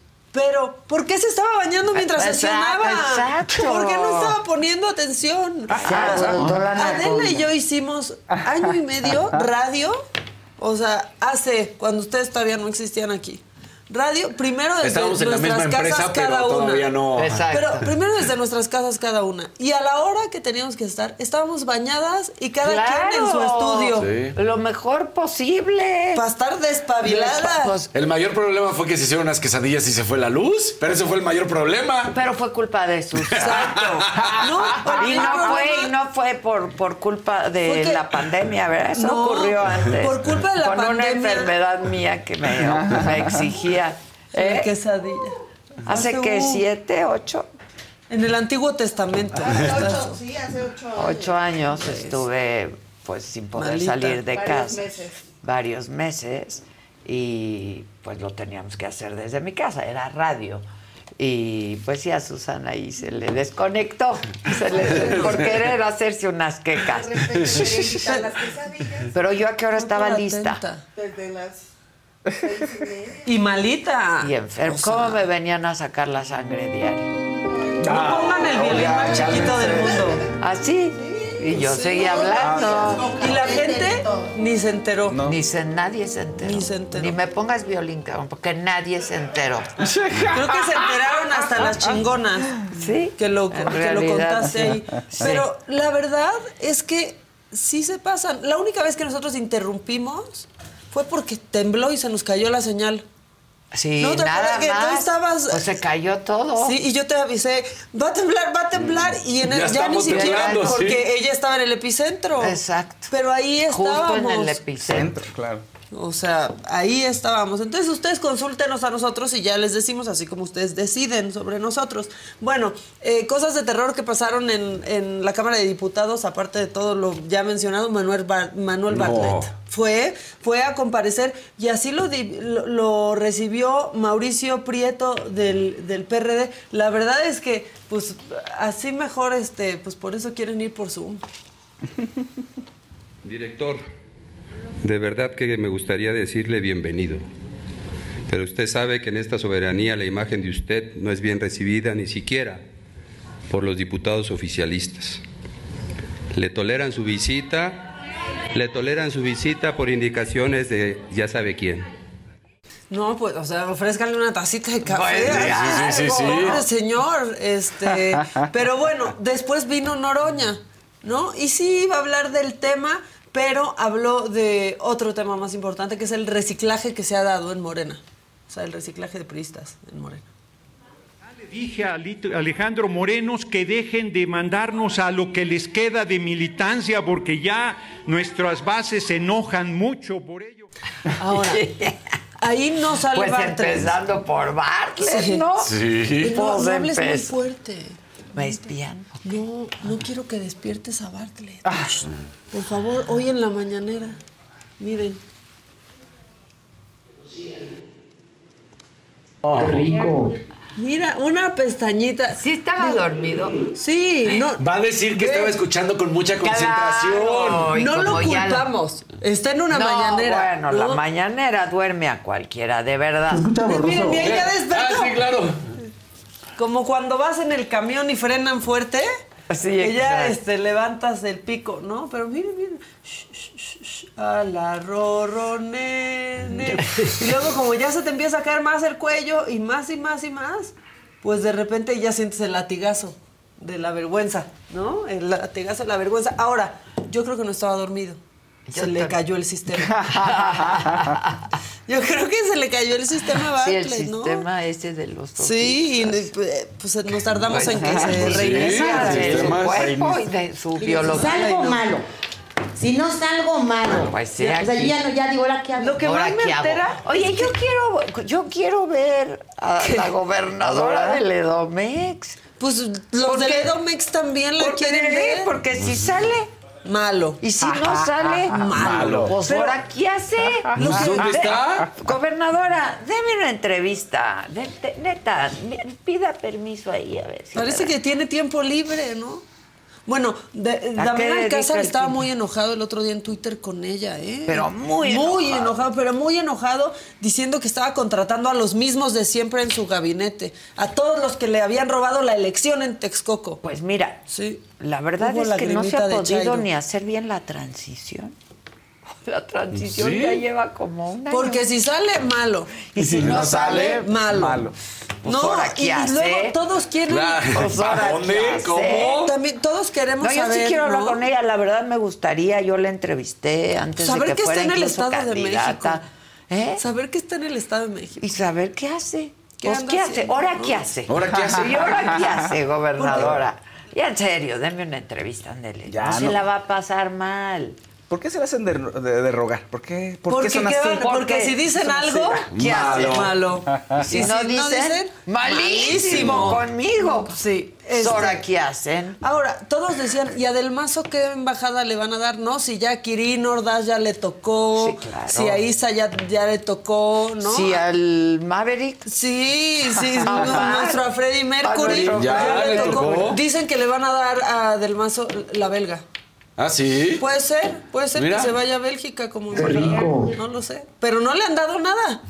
No le han dado nada hasta ahorita. Entonces igual sigue ayudando con la, con la tradición, eh, con la transición. Bueno, eh, hay un diputado aquí del que pues solo hemos hablado o porque se le cayeron los pantalones o porque felicitó a las mujeres en el en el octubre rosa, ese. ¿no? Sí, Javier sí, Borrego. sí. Solo hemos hablado de él. Y ahora vamos a hablar de él porque le dijo taruga a una compañera. No, pues. No, increíble, increíble nuestros diputados. Por favor, ya nomás termino con mis preguntas y se les agradezco su tiempo. Y si no, bueno, pues ya no las hago si creen ustedes que es conveniente. Yo te he respetado, compañera, todas tus tarugadas que dijiste y también a la otra. Y así que por favor aguántenme tantito. No, no, yo respeto a la mujer, tiempo, respeten diputado. todo. ¿verdad? Eh, no, no, no, ya, yo no tengo diálogo. Hay que respetar el tiempo de las tarugadas de la otra y ¿Qué que era tiempo de sus tarugadas. Sí, no, básicamente. Pero ¿qué, qué le pasa? Pues estuvo muy mal ahí. Porque él se tiró al piso y ay, se burlan por- de nos- los nos burlamos de un pantalones. y discapacitado, ¿Y ahora esto dijo. qué? Sí. A ver, ¿qué va a decir? De sus tarugadas. Tarugo Dis- usted para empezar. Sí, tal. la- Si hasta los pantalones se le caen. Sí, claro. Se Pero le claro. deberían de caer los chones, pero de vergüenza. Ahora, sí, ha, Pues sí. ha demostrado falta de capacidades. Eso sí, Ah, le tenemos eso que dar la sí, razón. claro. Sí le damos la razón a eso. Bueno, este, ¿qué creen? Tenemos una nueva Lord Molécula. Ahora es No. mujer. Oiga, sí, sí, No, sí. no se puede estar duplicando, por favor. Te lo juro. Lady Molécula. Antes de que entres al nuevo tema, eh, Leo ya me mandó lo recolectado en los superchats. Son 34 mil pesos, bueno, y fraccioncita, 34 mil, voy a redondear arriba, 34 mil 200 y pesos y 1.500 dólares, que son pues casi 20 mil, no, 1.200 dólares, ¿no? 1.500. ¿qué? 1.500 son casi 30. No, Pero, perdón, o sea, estamos a 17. 1.150 Ok, dólares, ok. redondeando. Cas- Son casi- 1.140 y tantos. Ok, ok. Entonces, 1.150 dólares, que son 19.549 pesos, los redondeamos a 20.000 más 35, que voy a 55. redondear 55 mil. Ándele. Bien, nos metemos. ¿Hay Ahí bursa? están tus 50 mil pesos, compa. Y mis 50 mil Hay bursa para que sean se tripliquen. 150. Claro. ¿Están de Exacto. acuerdo todos? Sí. A mano alzada, A mano público. alzada. Aquí estamos está. de acuerdo. Sí. Ah, bueno, entonces ya pasó. Sí, pues no, todos- díganos ustedes si quieren así. Ponlo nadie en el chat. Porque además fue alguien del chat el que dijo lo de Impulsa Lo de de Impulsa, Altrip. Sí, y Exacto. después toda la gente estuvo de acuerdo, nada más que Pero bueno, nada más que- exacto. Para que conste aquí de que están de acuerdo de que así sea. A mí me parece que 50 Pues es lo mejor, pesos claro. hechos 150 Pues qué mejor. Pues qué mejor. La Claro. verdad. Y aparte, pues en Imbursa, que como sea, el ingeniero da confianza. Sí, Sí, La verdad, no la tiene verdad, la verdad. necesidad. No. La verdad, la Eso verdad. por un lado. Luego, por otro lado, me dice Gisela que a la maestra Delfina, que yo la entrevisté, y no una vez, dos, y nos caímos bastante bien en realidad, este, que la, la hemos estado busque y busque, y se nos ha estado Sí. di, di, que lo ven muy complicado. Ah. ¿Pero por qué? ¿Anda muy ocupada? No sé, yo voy. Si no quieres venir, ¿Por Delfín, yo voy. Si está muy lejos Toluca de. Podemos hacer Saga Live desde Saga Live. Ay, qué, qué de También, también. Desde las torres de satélite. También, Lo podemos hacer, lo podemos hacer. Las icónicas torres Sí, de satélite de, torres. de colores. Bueno, un ícono de satélite. Bueno, nueva Lord Molécula. Por favor, por favor, vean cómo pues ya tiene competencia. Este hombre, no le vayan a dar su honoris causa y todo. Bueno, ahí le va mi cierre. Usted mencionó del cuarto poder que existía antes. Mis compañeros periodistas, colegas locales y nacionales, me van a disculpar por lo que voy a decirle esta mañana. Por primera vez yo tengo un líder político y ese es usted. Yo soñaba con estar en una mañanera. Le agradezco a, Javier, a, Jesús Ramírez y a Adrián Ochoa y al gobernador haber palomeado la oportunidad. Le traigo de regalo. Ah, ya se la dio usted. Ya la conoce el gobernador. Usted que conoce todos los pueblos del país, todos los lugares, debe de conocer todos los lugares de Sinaloa y sus costumbres. ¿Me permite acercársela? Sí, dame. Por favor. Y quiero una foto. Aprovechando, no lo puedo creer. Voy a llorar.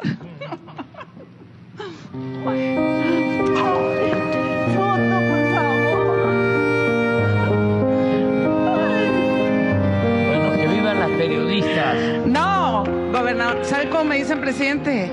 Que soy la Fifi Machaira. Ah, Dios lo bendiga, presidente. ahora Dios sí vamos al desayuno. beso doble. Beso Le- pero doble. besotote, Beso. beso, beso, Beso doble. ¿Es el presidente Tarkan? Ah, ¿se acuerdan de Tarkan? ¿Se acuerdan de Claro. Y su mamá, pero no ¿Cómo se acordamos de este? Tarkan. Ding, Nunca supimos qué decía. No, sí, eso, era de beso. sí. beso. Bueno, yo también quiero unos besototes así, presidente. Pero doble, No, doble, doble. besotote. Tronado. Para que no lo critiquen por haber besado a la otra joven. Claro. Sí, que vean que no discrimina. Así besa el presidente. Oye, el presidente besa. Es bien besuquero. Con razones. ¿Dejará recuerdito cuando besa el presidente? Así No, como no se le ve. aquí no. la comisura. No se le ve, no se le ve. ¿Qué tal de mala experiencia es que te hagan eso? Sí, horrendo. El beso babeado Igual de y si cualquier señor. llegamos a la mañanera y sales con su- Yo digo que usted es guapísimo desde que era joven. sí, y lo he dicho todo el tiempo. ¿Me pueden cortar esos fragmentos? Nadie le ha dicho algo así al presidente. Creo que tú y Beatriz. Sí, sí, sí, sí, sí, sí, Pues es que da unos besototes. Son las- Usted las porque únicas. no sabe los que da. claro. ¿Qué tal dice el ¿Cuándo ha dicho eso el presidente? ¡Vivan las periodistas! Sí, la- las que me quieren. claro, No, porque claro. las otras son del PAN, las feministas son del PAN. o sea, no, y, y quieren eh, boicotearlo. Ahora, me voy a saltar lo de que el presidente va a Acapulco, porque ya dijimos que sí va, pero dice que si Oye, va. va a tener una reunión muy importante. Muy. Eso sí, Muy pero dice que si va a una en colonia. San Francisco, ¿eh? Le mandan a los provocadores y que por eso Ah, no va. sí, porque que le cuesta- mientan la Sí, madre. y Lo dijo hoy en la mañanera. ¿no? O Sí. sea, pero Creo lo que soy de las únicas que veo la mañanera y no me duermo. Sí, porque de hecho, ya vimos. cuando me despierto. Ya vimos. Desde antes hasta digo, ¿por qué no empieza ya? Ahora, y se podrán quejar de que fue poco Acapulco el presidente, pero ¿qué tal ha ido, ha ido a Badiraguato? Ah, bueno, sí. ¿Sí se dice Badiraguato? Sí. Sí, Sí. díganle, díganle al presidente. Adelante, por favor. Ahora fuimos a Badiraguato porque se inauguró un camino de 140 kilómetros. Badigua- Badigara- Badig- Badiguarato.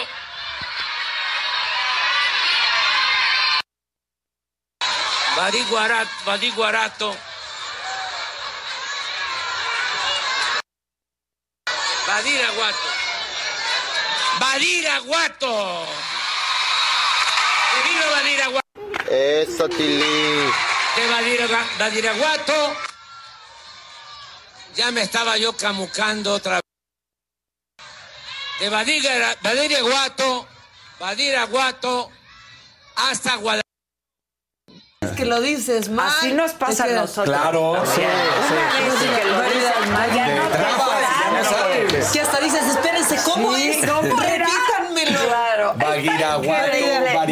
Me dio ternura, me dio ternura. Sí, ahora. ¿Cómo no sabes si va tanto? Como no vine ayer de mentadas, no, no voy a mentar madres, pero a ver, gobernador, usted quedó de llevarnos a Badiraguato. Sí, es cierto. Me sale a la primera. Sí, sí. Usted quedó a llevarnos a Badiraguato porque es la tierra del gobernador. Badiraguato. Y no me ha llevado. Ve qué bien, qué bonito dices Badiraguato. Sí. Por eso deberías de llevarme. Badiraguato. Y el alcalde No, ¿saben de qué me acordé? voy a llevar a Badiraguato para que vean que es muy bonito. Hace un año pasó eso, ¿no? Como desde Sí. hace un año nos prometieron eso. Ahora, me acordé, ¿se acuerdan del Bester con la gr- gripe HLNL? Sí, Ah. Me acordé muchísimo de No, pero de eso. está Variedad, más ternurita. él. sí. Ay, lo pueden volver a Porque hasta le hace... Es que Ahí, no ahí va a meter madres, pero mejor dijo. Ay, Bajó el micrófono. Sí. I am diploma. I am diploma. Badiraguato porque se inauguró un camino de 140 kilómetros de Badiguarato.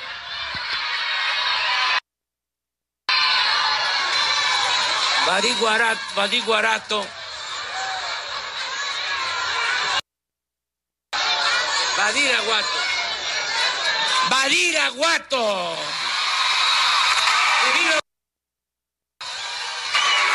De Badiraguato.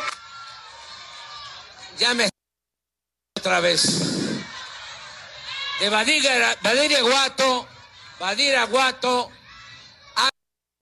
Albo, Chihuahua. Ya. Pues aquí Mira, que no, ahí dice. Entre que le trato de decir, ¿no? Medio contabilicé 15 veces. o sea, No, ¿qué es que hay que poner un video con el contador. Badira, Badira, Badira, Badiraguato. Hazlo, Josué, porfa. Quería dominarlo. Un video con el contador de cuántas veces lo dijo. Está Híjole, increíble. está- la verdad sí, Sí. da un poco de risa. Pero además, Ay, cae sí, bien. Hasta él se ríe, ya, ya, cuando no, pero además cuando como...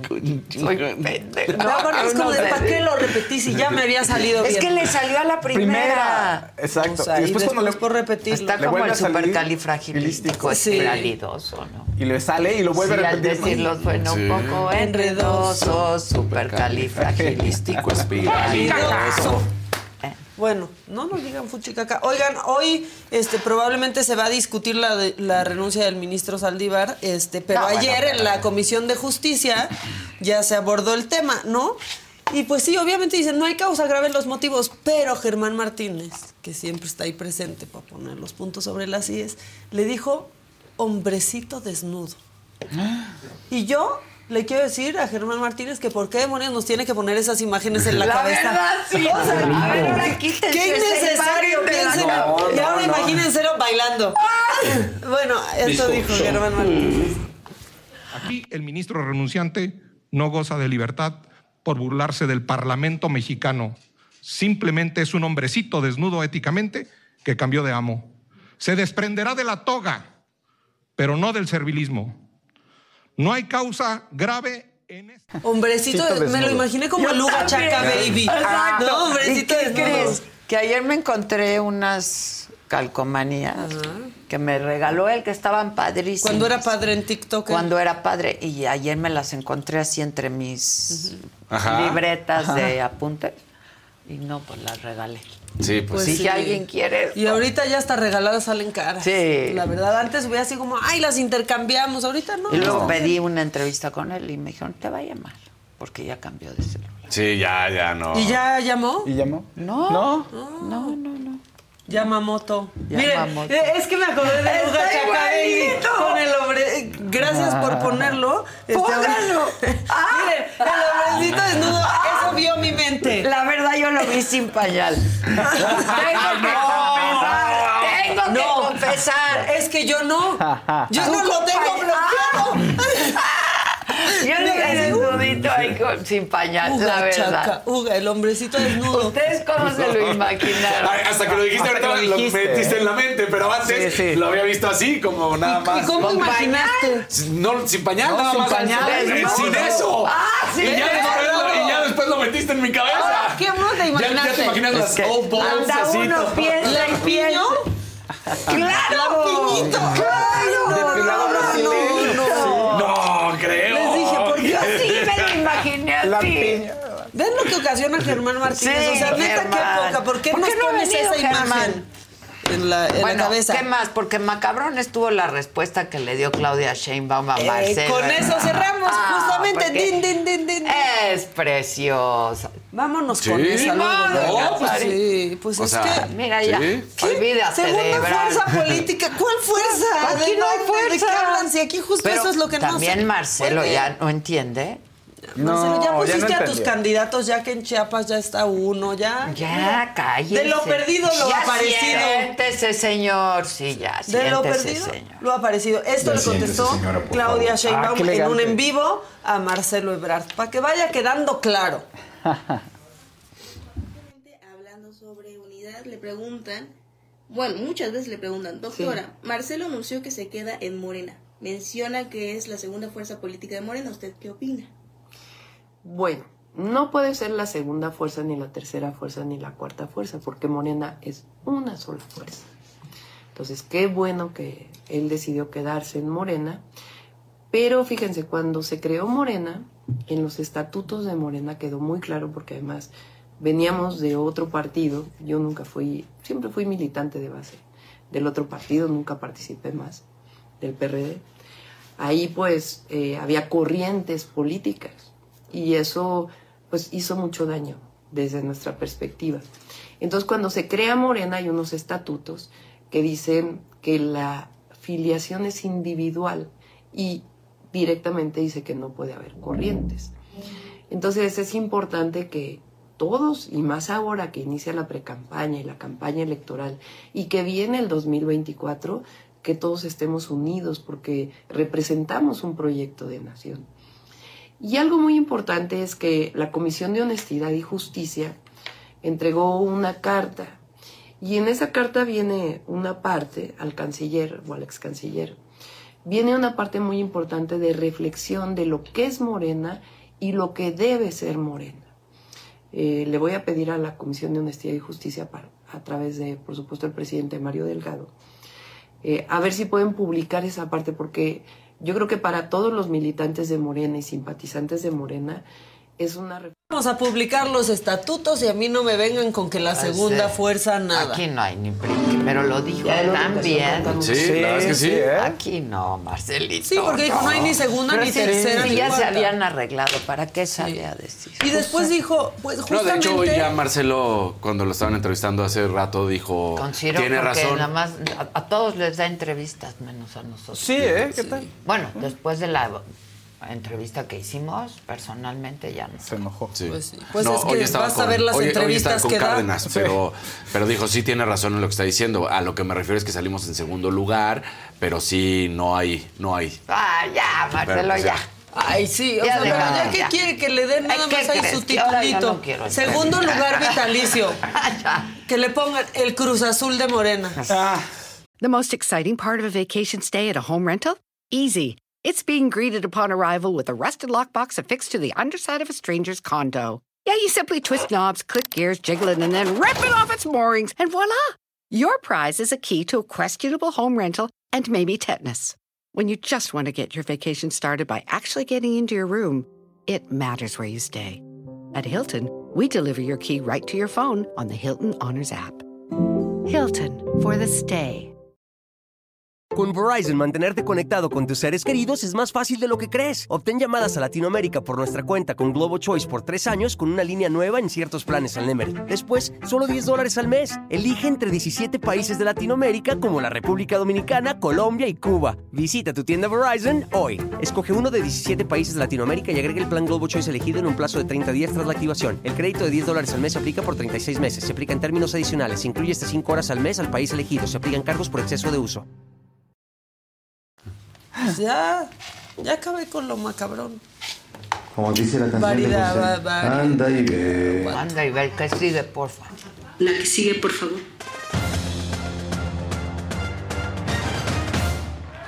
La verdad ¿Cómo están? Es miércoles, ombliguito de semana, como bien decía Jimmy. Bueno, pues, ah, muy bien. ATP Finals, ¿qué es lo que sucede? Bueno, pues resulta que allá en Italia fue muy ovacionado Yannick Sinner, que termina derrotando a Novak Djokovic. Por primera vez se ve tan dividido a un público porque abucharon constantemente a Novak Djokovic y no en el sentido de que estuvieran pues odiándolo o nada, sino siempre estaban apoyando al de casa, al italiano y bueno, pues con esto el de 22 años derrota a Novak Djokovic de 36, fue el primer triunfo de Sinner sobre Djokovic, el primero del mundo, ya sabemos que así va a cerrar el año. Mientras tanto hay que decir que también Stefano Tsitsipas, el griego campeón de la edición 2019, se retira por una lesión y entonces Holger Rune gana el partido. Una cuestión que está siendo curiosa, ya habíamos visto lo primero lo que dijo el Tuca Ferretti hace unos días de cómo se imponían a algunos eh, patrocinadores Sí. con respecto a cómo llamar a jugadores. Ahora Luis Chávez, este jugador mexicano que se fue a la liga rusa y no precisamente se fue en estos momentos a las ligas europeas, que era el sueño, porque pues ya sabemos con la guerra está totalmente vetado y no se puede jugar más que en la liga rusa.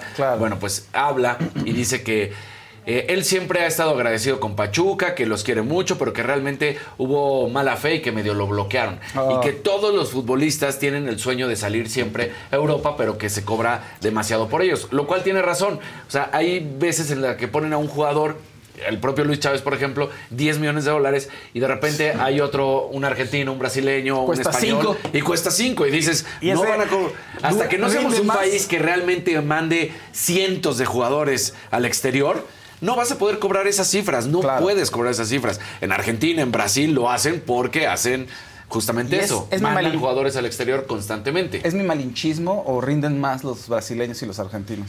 No, yo creo que eh, o sea, se nota más por la misma razón. Porque hay tantos que parece que rinden mucho más. Y nosotros son a cuentagotas. Entonces, pues un uno que no lo haga bien, ya Claro. dices, ah, no está funcionando. Pero si tuviéramos mucho más jugadores mexicanos en el extranjero, podrías estar haciendo eh, esa pues comparación correcta, ¿no? Porque ahorita hay brasileños que tú dices, estos 10 son los mejores, sí, pero hay otros 25 que son muy malos, ¿no? Claro. Entonces, eso sucede, pero vuelves a lo mismo. No puedes estar valuando a un jugador mexicano por encima de jugadores de otro país que constantemente manda, ¿no? Pues hasta que no seamos un país que realmente mande constante, pues no, no va a suceder. Say Jones es este receptor del equipo de los Jaguares. ¿Por qué lo saco a colación? Porque una vez más en la NFL vuelven los casos de agresión doméstica.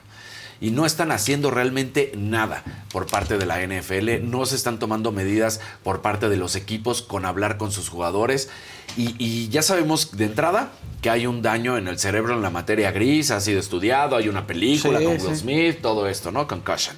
Bueno, pues Say Jones fue detenido y después sale libre con una fianza de 2.500 dólares. Esto porque su pareja lo denunció por agresión. Cuando eh, lo detienen, pues sí, su pareja tenía marcas en el cuello y pues ahora No, va a pasar a esta instancia en la cual tiene que ir a pláticas, tiene que comprometerse y, y toda esta situación. Sin embargo, vemos que no termina de haber realmente un castigo, no termina de haber un, un cauce en el cual a los jugadores se les esté dando pues pláticas y se les esté llevando por un buen camino y más bien son jugadores o son jóvenes que de la nada de repente se convierten en ultramillonarios piensan que pueden hacer absolutamente lo que se les pegue la gana.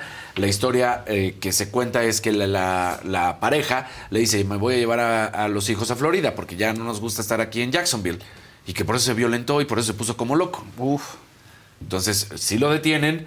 Eh, Pero, pero los ahorita... niños son de los dos. Claro. Pues también tiene que preguntarle, ¿no? Pues, Pero, ¿cómo pero, los sí, pero estás seguro que no te vas a los golpes, o sea, no, haces no, eso. No, nadie Eso se habla- va a bueno, los eso habla de una persona violenta. Exactamente. Sin duda. Y de una ¿no? relación que no tiene.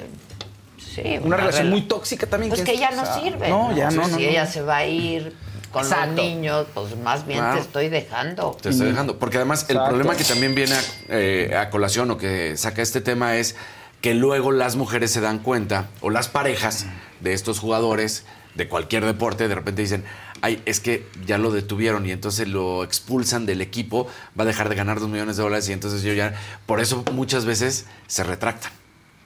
Y también ese es un problema, porque es como, pues sí, van a dejar de ganar y tienen que dejar de ganar, porque no puedes tener a ese jugador que además, de cierta manera, son para algunos niños, pues son sus ejemplos a seguir y no puedes tener que ese sea un modelo a seguir. Esa persona violenta no, bueno, puede estar. Definitivamente es patológico. ¿no? Exactamente. Entonces, bueno, pues ¿qué podría pasar? Vamos a ver que Roger Goodell, que es el comisionado de la NFL, lo ha dicho, la violencia doméstica y la agresión sexual son inaceptables, son delitos nunca aceptables y no son tolerados bajo la NFL. Los jaguares dicen, estamos siguiendo el caso porque siempre está la presunción de inocencia en Estados Unidos, entonces estamos siguiendo el caso a ver qué es lo que se decide. Lo que sí es que esto pues no debería de suceder. ¿Te acuerdas cuando platicamos del patinador en Inglaterra y vino la discusión que yo les decía de Estados Unidos? Están diciendo los Sí. expertos que sí le intenta golpear. Por supuesto que no lo quiere matar, jamás, pero que sí lo intenta golpear, ¿no? Sí lo están acusando de homicidio. Lo están acusando de homicidio. Imprudenciarlo. Imprudencia. Exactamente. La, pol- Culposo, ¿no? la policía de South Yorkshire habla de que hay un detenido por la muerte. No dan el nombre, pero a ver, es claro que el señalado es Matt Pargrave, que es este jugador que es el que pues, lo termina matando con su, con su patín, ¿no? Que jugaba medio sucio, ¿no? que jugaba medio sucio. Este es Adam Johnson, Mira. no se nos olvide. Al que tienen es a Matt Pa- Patgrave, que es este jugador. Y que lo que molestó todavía más en, en Estados Unidos es que este jugador, al partido que sigue, dicen, sale a la cancha, o bueno, sale al, al hielo, sale al ring, y le aplaude toda la gente. Dicen, ¿cómo pueden aplaudir?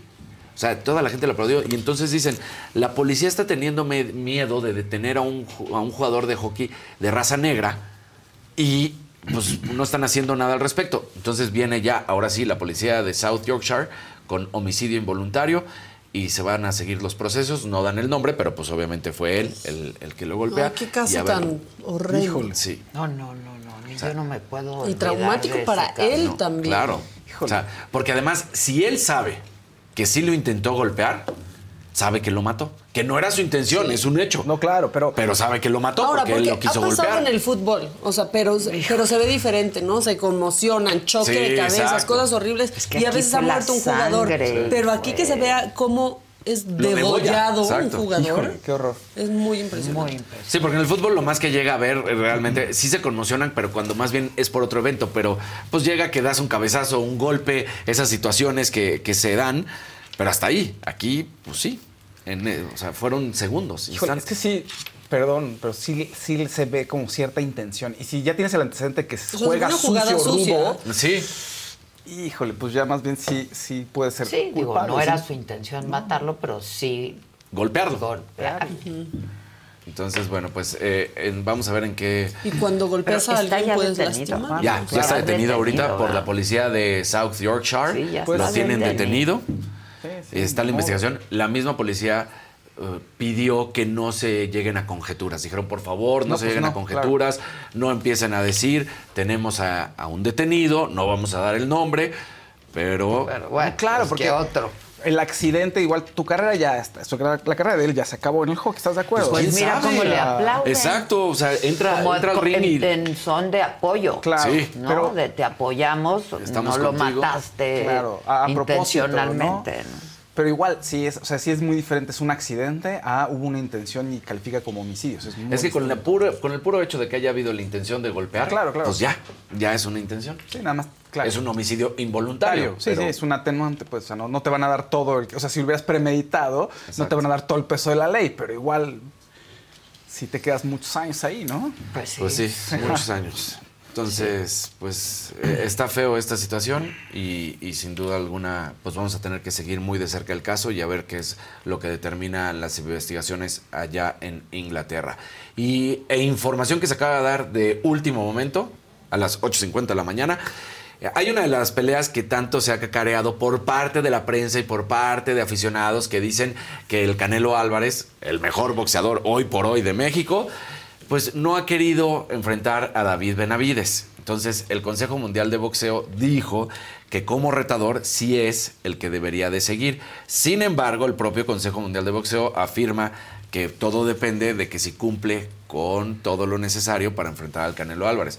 Algunos creen que supuestamente es porque el Canelo este, sabe, que, sabe que podría ser mejor Benavides. Yo ahorita digo, eso es especulación mera de aficionados y de periodistas y de muchas otras personas.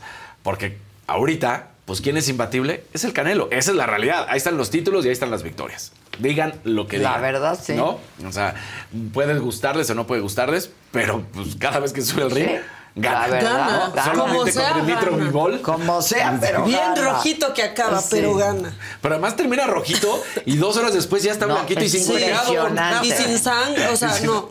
Un poquito. Tantito el ojito, Una ¿no? vendoleta. Sí, y que se ve padre. Sí. O sea, hasta se ve padre después claro. de la pelea. Entonces todo va a depender de la pelea de este mes, del 25, con, entre Benavides y justamente Demetrius Andrade, que va a ser en Las Vegas. De ahí podría haber, si no salen los resultados correctos, o sí, que sería Benavides el peleador. Ahora, el propio Canelo lo ha dicho, yo, yo no le tengo miedo a nadie. O sea, yo, yo enfrento al que le toca ser el retador oficial. Claro. Y sí le tocaría a Benavides. Si se gana y si cumple, podría ser. Ah, porque ya lo dijo el propio Consejo Mundial de Boxeo. Ya. Entonces, pues vamos a ver, porque esto acaba de pasar ahorita. Entonces vamos a ver si al rato Canelo responde y dice, ¿Cuándo es esa "Échenmelo pelea? 25 de este mes. Ok, sí va a decir. Sí, claro. Claro a decir. el, Oye, Canelo dice, y- pues yo, ¿a quién más? ¿Y la ¿Cuántos?" carrera en Las Vegas? Ah, ¿Siguen bajando los...? siguen bajando los precios. Y, y mucha gente me ha pedido, ayer lo platicamos, pero lo volvemos a decir, la carrera va a ser el domingo en la madrugada. O sea, el, el banderazo es el sábado a las 12.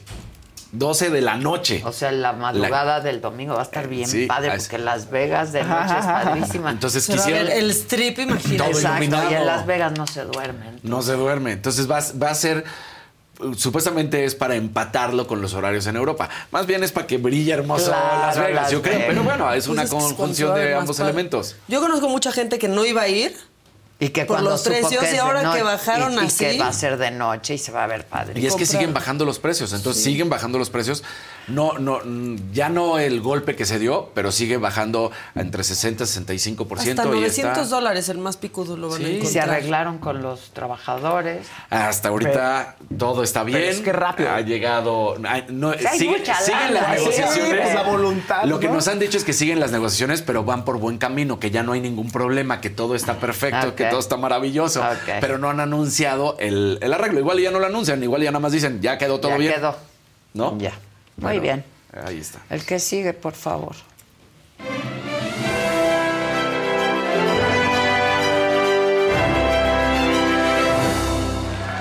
Sus likes, compártanos, este, que ese ánimo tiene que subir. Estamos de buen ánimo, pero que suba la temperatura del Eso, chat con color. échale. Sí, que le Como entre. arcoíris. Eso, Tili. Échenle, échenle, échenle. Oigan, pues Daniel Bisoño eh, le hicieron otra entrevista con Pati Chapoy y habló un poco más de su enfermedad, pero no dio muchos detalles. El tema es que el domingo en el canal de YouTube de Ventaneando va a aparecer la entrevista completa. Y pues es la fuente oficial. O sea, puedes especular mucho, puedes especular lo que quieras, pero pues él lo está diciendo. ¿Qué, Claro. ¿qué hacemos? ¿Me explico? ¿Por ¿Qué es lo que dijo? Pues lo que ya sabíamos. O sea, y Pati lo comenta Ay, ahí. se Se, ve muy- reven- sí, se ve mucho muy más. flaco. Se, ve- se le revienta la vesícula. ¿No? Este, tenía, bueno, desde el viernes tiene un problema en el programa, se siente un poquito mal, le dice, oigan, me siento inflamado, todo el mundo le empieza a dar, ya sabes, se burlan de haber dicho, tómate tu tecito de, de esto, de Sí, lo otro. lo de- Sí. de gordolobo. Sí, de, de gordolobo. así. Manzanillita, Sí, güey. y va, al- poquito. va al hospital, le, le hacen la revisión y bueno, pues tiene inflamada la vesícula, al parecer revienta y le hacen, ahí se queda eh, una semana en terapia intermedia. Eso es lo que co- contó. Este, ya no relató un poquito más porque le dice, Pati, a ver, eh, tú llegas con este problema de vesícula, te examinan y ¿qué encuentran, Daniel? Y ahí nos dejan un poco en suspenso. Daniel recapitula un poco que había estado antes por las varices en el esófago, ¿no? Que todos lo supimos, que le cerraron las varices, etcétera, etcétera. Que tiene una condición ahí en el hígado que tiene que estarse revisando, pero eso sí no queda claro Decían que ¿Cómo- era cirrosis. Decían que era cirrosis hepática, pero ya he encontrado que él decía que no era cirrosis hepática. Pero en fin, ya lo tendrá que él que decir y desmenuzar, ¿no? Pues si quiere, Sí, también. sí, no es, ¿Sabes qué pasa? Es que no Oye, es un, sí, lo que no pasa es que la gente prácticamente que se lo exige de estar inventaneando. Claro. Parecía, o sea, El tema es que... Pues sí, es que él siempre habla de eso, pero... sí, exactamente. El tema de la claro, vida privada. Exactamente, ese es el tema. Y entonces está recibiendo mucho hate, porque la verdad hay mucho hate y como que pareciera que hay gente que tiene ganas de que tenga una enfermedad horrible. es horrible el hate que tiene Daniel en, Pésimo, ¿no? en Twitter. A mí a cada rato me están poniendo fotos de bisoño diciendo que soy yo y viceversa. O sea, Sí, sí, ya, se pone- pero a mí me da pena con Daniel porque en serio lo están molestando todo el tiempo. Ahora, Daniel, pues qué guapo. Pues, qué guapo. Pues está delgado. Sí, súper delgado, sí. La gente dice, oye, se ve muy mal, no tiene, o que tiene, ¿no? Porque además el tema de lo hepático, habían manejado que era cirrosis hepática, pero después también he leído que lo ha negado y que se ha descartado, y en, los, en las entrevistas no dice cirrosis hepática, es un cuadro hepático, así se ha manejado. Pero bueno, entonces él tiene que explicarnos y lo contará en la entrevista qué pasa cuando llega al hospital y le abren Ahora, y lo la revisan. cirrosis hepática no necesariamente Es por te da por el consumo No. No, excesivo. es un daño del hígado, Es un daño del por hígado otras por cosas. otras cosas. Sí, y lo- claro. lo, que deja ver en este clipcito que podemos ver que está en redes sociales, que no lo podemos poner nosotros, es que sí hay una condición delicada. O sea, sí te tiene que estarse checando constantemente. Bueno, es que una vez que se te revientan varices varice. del esófago, también Exacto. tienes que Tiene que estar en. monitoreado. Exacto, tiene que estar en monitoreo constante. Entonces, bueno. A ver qué cuenta en el domingo, ¿no? A ver si eso apacigua a la gente. Pero como dices, a ver, yo sé que no es su responsabilidad decirlo y a la gente no nos tendría que importar. Pero está importando y está recibiendo un odio impresionante y se le está pasando muy mal. Yo no sé si sea mejor como abrirse y, y- y un poco explicar a profundidad lo que tiene para que él también descanse, porque no, la gente no lo va a soltar. Pero, y eso... ¿Y si lo cuenta, lo van a soltar? No, Igual y podría ser mejor, ¿no creen? Yo creo que podría ser un poco, ah, podrías generar incluso hasta empatía con la O sea, gente. si ya estás hablando de tu enfermedad, pues ya di lo que tienes. Pues yo Sí, creo, yo creo, ¿no? ¿no? Ahora, pero sí, pero ya lo dijo, un cuadro hepático. Pues, ahí se ha manejado Sí, así. pues es que ahí Pues, ya ¿qué dices, más ¿no? quieren? O sea, quieren los análisis. que hay complicaciones Tiene mal el hepático. hígado por algún motivo. Pero también creo que en su momento también pasó, por ejemplo, con André Marín, ¿no? Esta, claro. esta cuestión de tener que poner visible a, la- a los conductores, para mí no, no está bien. Pues si está enfermo y está, pues, sí, mejor que se quede no- en casa, que se Ah, cuide. Pero si decide trabajar, pues la gente va a preguntar. también. Exacto. Y también puedes no contestar y seguir trabajando. Ah, claro, pero, pero, Con o sea, un tanque nadie de oxígeno nadie- juntos si quieres, pero problema de salud, pero ya estoy bien. Muchas gracias por su preocupación. Mira, para muestra. ¿No? Justo Yo lo nunca que dije nada, pero además rato. nadie se enteró. Nadie sabía. No. Bueno, Y pues. no dejé de trabajar. Aunque me pongan los violines. Bueno. Pero bueno, está complicado. Es decir, una radiodifusora tiene que, en tu casa. Sí. Y ya. tiene que estarse revisando constantemente y también pues, se le va a ver en el hospital de manera constante, porque tiene que ir a revisiones. Pero bueno, la entrevista completa entonces el domingo, este domingo en la tarde-noche en el canal de Ventaneando, ¿no? Oigan, pues ah, triunfó Paul McCartney, obviamente, pues es Paul McCartney. O sea, ya con- Tenía que ser. Sí, ya con... Mucha gente estaba diciendo, creo que es la última vez que lo veré. Creo que sí, no quiero espantarlos, no porque haya visto yo No, nada, pero ya está no, grande. pero tiene o sea. Y no, 81, porque- y ¿o no cuánto? creo que vaya a querer regresar a México. Dijo que somos el mejor público. Ah, ¿sabes Sí, qué? pero, pues, Contó un detalle interesante porque está escribiendo un libro acerca de sus algunas memorias y dice que lo que es impresionante es que en Europa ya no casi ya nadie fuma. Entonces las luces son con los teléfonos, pero que cuando estuvo aquí en el Zócalo, los encendedores. Dice que el sonido del encendedor le da otra atmósfera totalmente diferente, que fue Pues impresionante claro. en el Zócalo. La gente, o sea, Y mira quién está ahí. Lenny Sí. Kravitz vino a verlo. Es raro, ¿por qué lo vino quiero aquí? mucho. ¿Por qué no lo fue a ver allá? La última vez que se le vio fue en Miscuac. Sí. Se los juro. Sí, me caminando por la calle bien Junto a unas tangas, ahí salía la foto Sí, de Lenny. sí. Y ahora, lo vean. más cañón Y es que cuando este hombre creo que tiene 60 años, velo y está. Cuando viaja, lleva todas sus cosas en el pelo. sí. que el ecosistema. Sí, de No, eso. este, cuando él tiene una boutique en Los Ángeles, padrísima. Ah, que es, es los muebles que te enseñé. ¿Son de ahí? Son de ahí. Y, y- y entonces va y ve cosas, sobre todo antigüedades o cosas así como muy distintas que le gustan y son para su boutique. Entonces, pues recorre todos los lugares de las ciudades que visita. Y eso está padre. Sí. Ahora, ¿vendrá eso? ¿Qui- ¿Quiere decir que va a preparar algo para acá? No ¿Qué sé, pero yo lo entrevisté una vez y lo quiero volver a entrevistar, Gisela. Mejor. Oye, en, en el, en un mercado, llévatelo de mercado. Pues claro, Pues sí, su foto en Miscuac fue padrísima. Nadie, o sea, piensas que te vas a encontrar muchas cosas en Miscuac antes que a Lenny Kravitz. Sí, La verdad. O sea, la verdad, la verdad. concierto. ¿No? Sí, pero igual, bueno, todo el mundo dice, pues, ¿por qué aquí? ¿Por qué no lo fue a ver en otro lado del mundo? Ahora, los el concierto del Foro Sol es especial para Paul, o quiero pensar eso, porque realmente lo armaron por él en 93. Cuando vino. Cuando vino, cuando tiene su, el, el- la ca- bueno, el disco donde viene Hope of Deliverance, que ahorita no se me olvida el nombre del disco, pero es en 93, 94, 93 me parece. Bien, pues no hay un espacio tan grande como para que de él, no lo vas a llevar quizá al Estadio Azteca, tampoco había las condiciones. Entonces, le acondicionan el Foro Sol para él. Entonces, básicamente, la- el- ahora sí que la estructura que tiene ahorita el Foro Sol Se la gracias a él. debemos a, Sí. McCartney. Entonces, pues bueno, sí es un concierto que debería de estar a la altura de, ¿qué? Me dices, Londres, Los Ángeles, Nueva York, ¿no? Sí, de París, de- claro. de, Brasil. Entonces, pues está bien que lo haya venido a ver, pero tiene otros más cerca, Lenny Kravitz. Pero ojalá y pase algo padre. O nada más se, o ya nada más Pues se fue escapada, igual. Sí, igual solo fue. No hay nada más. O sea, igual sí estaba aquí y le dijeron, hoy toca Paul. Exactamente. Y fue a verlo. Sí. Porque la vez pasada estaba aquí de la nada, no estaba Sí. trabajando. No, no. Tampoco. También. Sí, vino a su, scouting. Oye, estuvo muy bien la cotorriza. La verdad es que ayer vi- estuvieron aquí contigo en Saga Live. Me sorprendieron, pero no. Me sorprendieron en muchos sentidos. Creo que son de los que has entrevistado, de los comediantes que has entrevistado, son muy eh, conscientes, no más inteligentes que otros, no, pero sí muy conscientes de su papel. Y eso me gustó mucho. Creo que es la mejor respuesta que te han dado cuando les preguntas acerca del tema de la cancelación. Creo que la han dado ellos. Sí, estuvo muy bien. La han dado ellos. Y bueno, me sacaron unas risas que de pronto No, me dio yo- un poco yo- de pena de lo que me estaba riendo. O sea, Sí. es que me carcajé un par de veces que dije, hijos. ¿Por qué tienen me razón". estoy riendo Pues sí, de esto? Está no? horrible, pero me Eso estoy es riendo. lo que causan. Eso es Sí. lo que. Justo. Ese es su trabajo. Y por eso tienen tanto éxito, ¿no? Pero véanla, porque lo que Porque dicen son ellos. políticamente incorrectos. son- pero tienen un sentido. O sea, no es el chiste por el chiste. No, no, no. es gratuito. O sea, ellos tienen una idea muy clara de por qué quieren hacer Y reír. nunca por qué lo hay. sientes agresivo. No. No, la verdad, No, te da risa. para nada y ya, te da y eso risa. es lo que tienen que hacer. No es, ya no se puede decir nada. Puedes decir todo. Sí, ellos sí. Puedes a decir ellos todo. les vale. Depende les- cómo lo digas.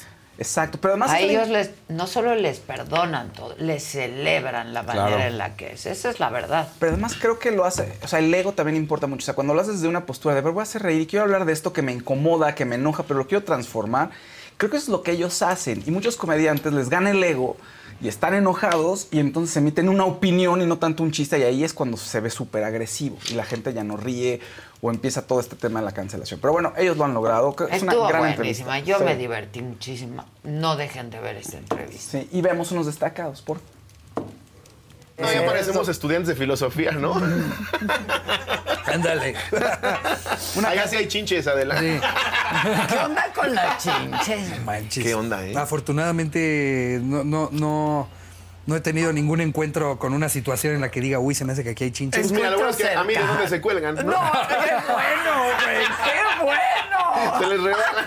Aunque, aunque una vez ya me pasó en un hotel aquí en México, la verdad, un buen hotel que tenía chinches. O sea, fuiste a un hotel de paso, No, mire. te lo juro que, que eso era lo que yo más enojado me tenía a mí. Aquí en que la me quisiera- Ciudad aquí en la Ciudad de México, en un hotel que queda, que queda en Polanco, sobre, sobre, o sea, en la zona hotelera, ¿no? Ok, Ahí a un hotel en particular me levanté yo completamente mordido de chinches. Es broma. Sí. No les, no les iba yo a pagar la, la noche y todavía me dicen, no, pero ya, ya lo checamos con gerencia y le, se le va a hacer un 15% de Ay, un hombre, 15% harían eso por mí. Hicimos una dupla eh, bastante, bastante rápido. Eh, ya hacíamos shows incluso de repente juntos de oye me hablaron de tal de tal bar en Vamos. mexicano ¿Me abres o viceversa? Ah, ok. sí entonces Sí. ya ya habíamos hecho no como tal una gira pero previo a la cotorriza ya hacíamos de repente shows juntos ya ya trabajábamos el material también juntos entonces como que se, se dio Ahora, muy también siguen trabajando separados. ¿no? Claro. Cada quien Sí, hace claro, su claro, cada quien tiene su show, sí. exacto al ¿Y final se extrañan? Sí, yo lo extrañé en Puebla. sí ¡Qué güey! Eh. Y ahora que estaba en el escenario caminando dije, no, sigue Ricardo. Pero, pero ¿por qué los contratan separados? Pues es Qué que chistoso. ahí pueden ver nuestro show completo. Como el show de la cotorriza es un, un pedazo de lo que hacemos Ok. realmente, que es stand-up, porque después grabamos la cotorriza en vivo, que es lo que la gente vuelve Eso loca. es lo que la gente le encanta. Le encanta. Y a nosotros nos fascina, porque Con también el hecho de que estar con- con... público en vivo y ahí no tienes como en el stand-up un, un- un- un texto Un que tú hiciste, un que guion tú que tú creaste. claro. Ahí es lo que vaya saliendo conforme lo que me vaya diciendo el público y lo que Ricardo o yo vayamos diciendo. no la de, la de él es Es- Tenemos un video que tiene favorito. unos- Hablando de política, tenemos un video favorito de Obrador cuando le dan cacahuates. Maravilloso. Ah, sí, creo que- ¡Mm, mi cacahuate! ¡Mm, mi cacahuate! Me encanta, me encanta ese video, sí. Es que también por eso lo quiere la gente. Alguien le regala cacahuates. Esa- y esa- en lugar esa de decir, es en lugar de decir, genuina. "Ay, que estos cacahuates que Nada. Imagínate la persona que le llevó esos cacahuates. Claro. Ver Sí. que, que es el presidente de su país. Sí, güey. Ella con sus cacahuates Baja la ventana. Que diga, ¡Mmm, mis cacahuates! No, Pero como si lo hubiera va. mandado por medio kilo y no Sí, se sí, acordaba. sí, exacto. Como que era lo que hacía falta para seguir con la gira. Sí, los güey. cacahuates. No lo agarró alguien de su equipo, no fue políticamente correcto y dijo No, él, gracias. él lo guardo". personalmente se emocionó. ¡Mi cacahuate! ¡Mi cacahuate! Como el niño que abre su regalo y es un plátano y hace ¡Ah, banana!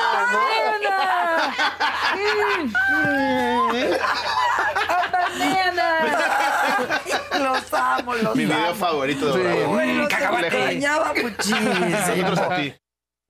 Ahorita me das tu teléfono y te mando, te mando fotos. Gracias. Bueno, hoy no, alguien me preguntaba en el chat que cuánto mido, 1.71. ¿Tú?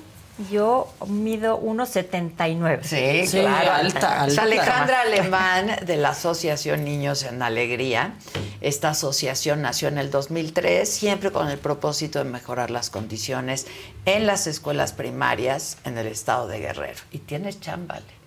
Mucha. Tienes mucha chamba. Mucha. Ahorita sí nos tocó Sí, fuerte. sí, ¿verdad? Sí. Este, y han hecho mucha labor, ya nos van a platicar. Y también de la mano de Daniel Espinosa, un muy querido diseñador de, de joyas, un gran, un gran diseñador de joyería. Yo tengo algunas piezas tuyas. Muy especiales, muy Muy especiales. especiales. Esa está bien bonita, ¿eh? También. ¿Esa bueno, se vende? Todo se vende. Todo se vende aquí, todo se vende. Cuéntenos, Ale. Pues aquí estamos, gracias por la invitación. Al contrario. Y, y bueno, estamos por un lado muy orgullosos porque cumplimos 20 años en Niños en Alegría, ayudando a 75 mil niños en Guerrero. Estamos enfocados en las primarias de Guerrero y en tres programas específicos, en la infraestructura y en la rehabilitación de escuelas. De eso lo hemos hecho en cinco municipios diferentes y son 26 escuelas de las cuales hoy por hoy tenemos a 16 planteles en Acapulco. Wow. Sí, en Acapulco que sí pegó muy fuerte, pero estos 16 planteles, fíjate que la, la- la- lo bien construidos que están, que infraestructura no les pasó nada, pero sí obviamente adentro pues se echaron a perder todos los útiles escolares, el mobiliario, las computadoras. Es que Entonces, salió todo volando. Sí, y también el lodo. El lodo fue algo, es algo que no, no, uno no lo mide en la destrucción del lodo y del agua, ¿no? Y bueno. ¿Has ido? Sí, claro. Me voy el domingo otra vez, un par de días. Ya. Sí, estoy supervisando todas las escuelas porque tienen que regresar los niños a la escuela. sí. Eso es lo que es De lo por más sí la importante. pandemia. Sí, eso es lo más importante. Que no estén en sus casas, que puedan ir a un lugar digno y seguro, que las escuelas están bien. Ahora, la, el tema es que tenemos que limpiar las escuelas. Claro, es lo primero que hay que Entonces, hacer. ahorita, ¿Cómo van a hacer? con motivarlos a los maestros y motivar a los padres de familia. Ya. Eh, justo que acabo de ir a Acapulco, uno de los eh, alicientes que les estamos diciendo que si ellos limpian sus escuelas, nosotros les vamos a ayudar en reponer los útiles escolares, en reponer sus computadoras y también en checar si todas las instalaciones de luz y, y de agua potable están bien para que pueda funcionar bien la escuela. Pues claro, pues claro. Ahora, tú participas de este proyecto, Dani. Sí, me invitó Alejandra. He sido parte de Niños en Alegría como guerrerense que soy desde hace muchos años, pero mm, eh, bueno, hoy más que nunca estamos enfocados en Acapulco, sin embargo, dentro de todo este eh, mundo de noticias no tan positivas, pues tenemos una muy buena y es que acabamos de inaugurar en Tasco la primera en un municipio diferente de los cinco que mencionó Alejandra hace dos semanas.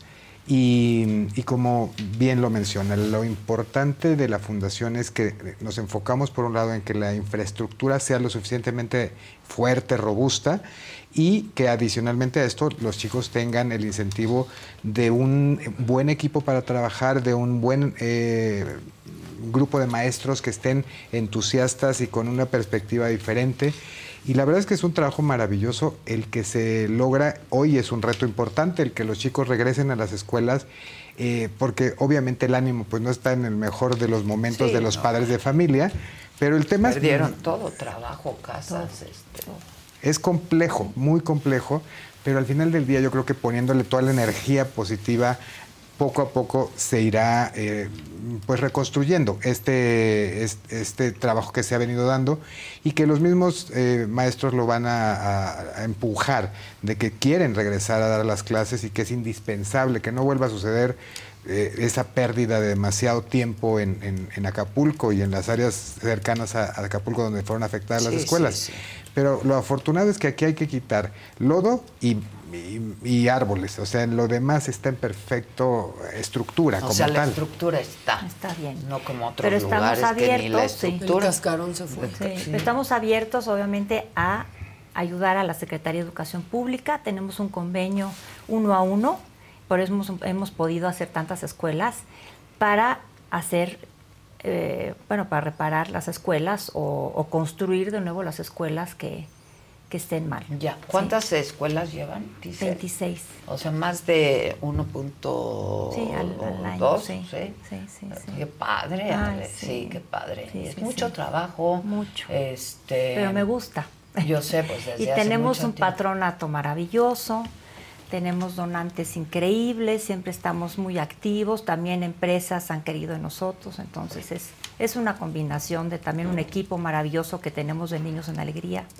Sí. Y algo que creo que es bien importante Mucha es... alegría. la verdad. Sí. Y hoy más que nunca hay que ponerle Sí, positivismo. sí. ¿Sabes que está padre que creo que y invitar a quienes realmente han disfrutado de Acapulco y esos ceviches espectaculares que se preparan Sí. cuando llegas y al estilo Acapulco para que entren a la página de niñosenalegría.org.mx y vean cuáles son los programas, pero el más importante de, de ellos actualmente es el de las mochilas. Eh, ahí puedes donar una, dos, cien mochilas, las que hagan falta para que estos niños puedan con sus útiles regresar a las escuelas y sería de mucha ayuda que, que puedan entrar. ¿Cómo, ¿Cómo hacemos? A ver. Entras a la página nin- ninosenalegría.org.mx, vas a los diferentes programas que existen, seleccionas, ahorita el prioritario son las mochilas, porque se necesitan tres... Con útiles escolares se necesitan 3.600 mochilas. Pero ahí viene la descripción, porque eh, lo interesante de esto es que estamos buscando que los niños que donan estas mochilas también les escriban una cartita al niño que lo va a recibir. Ok. Entonces adentro va a venir esta cartita y ahí viene la descripción, son los cuadernos, eh, eh, lápices, O sea, colores. mochilas llenas. Mochilas No, llenas. claro, sí, todos los claro. útiles. Sí, Sí, sí, porque sí, perdieron todos los útiles. Entonces es la campaña que estamos haciendo ahorita y obviamente abiertos a cualquier donativo que quieran dar en Niños en Alegría, también voluntarios.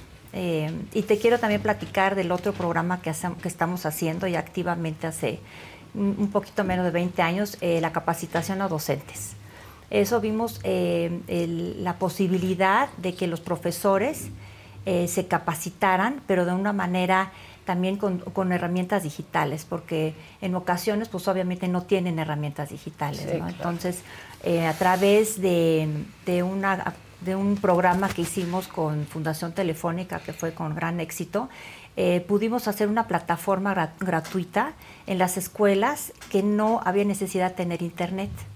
Entonces, eh, con unas tablets que se, que se donaron a las escuelas, los profesores se metían. Son tablets específicas para tablets, ellos. mm, sí, tablets que, que, que se vinculan con, con la plataforma, pero toda la plataforma está precargada y entonces tú, el profesor, puede hacer esta actividad con los niños y no necesita un internet, porque pues, el internet Claro, es ¿no? otro tema. Es otro tema.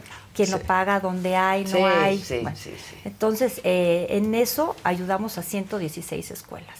Qué padre, qué padre, qué No solo las de Niños en Alegría, sino todas las escuelas que Otras fueron que no posibles exacto. Que- y que finalmente lo interesante es que puedan tener el acceso en zonas remotas donde de Acapulco hacia estas escuelas son tres horas en carretera, bueno, Sí, en sí, terracería, sí.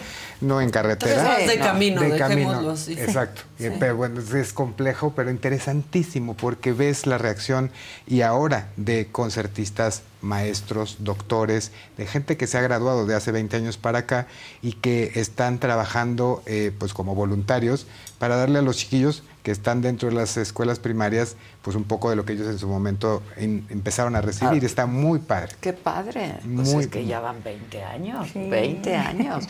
¿Y tú siempre los 20 años has estado ahí? 15 aproximadamente. 15, Y eres parte del patronato. Soy el vicepresidente. Ok, ok, Gracias. ok. Oye, ¿y de tu joyería, este, va a haber algo? Si alguien compra algo de tu joyería, ¿se va a donar algo? ¿O cómo está eso?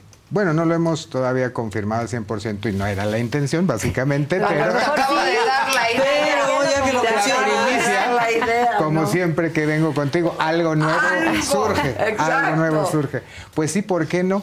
Ahora durante el Buen Fin, vámonos, el Órale. 10% de lo vendido nos vamos para Niños en Alegría de Pues una vez. claro, bravo. De una vez. Bla- bravo. Aquí en caliente. Va a venir más Exacto. seguido aquí contigo. Exacto. No, así que venga cada vez que se necesite vez pasada, ajuste. ¿qué fue? ¿Cuál fue? Vine a presentar la corona de The Crown de Netflix. Exacto. Que ya se estrena esta exacto. semana. La quinta temporada, Sí, ¿o la cuál es? creo que mañana. No, La pero última, creo que ya es la sí, última. la última. Sí, la última se estrena Pero ya es la última mañana. entonces. Sí, eso Ya- sí, ya ya lo la última, avisaron. sí. Ok. Tú lo dijiste. Ya es la última. Ya es la última. Sí.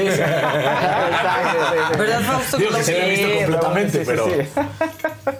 Oigan, este, pues los felicito mucho, caray. La verdad se dice fácil, pero no lo es, ¿no? La verdad es que la gente, y en México vemos mucha solidaridad, eso es muy impresionante, que la gente quiere ayudar, ¿no? Pero la gente tiene sus propias necesidades, sus propias urgencias, sus propios problemas. The most exciting part of a vacation stay at a home rental? Easy. It's being greeted upon arrival with a rusted lockbox affixed to the underside of a stranger's condo. Yeah, you simply twist knobs, click gears, jiggle it, and then rip it off its moorings, and voila! Your prize is a key to a questionable home rental and maybe tetanus. When you just want to get your vacation started by actually getting into your room, it matters where you stay.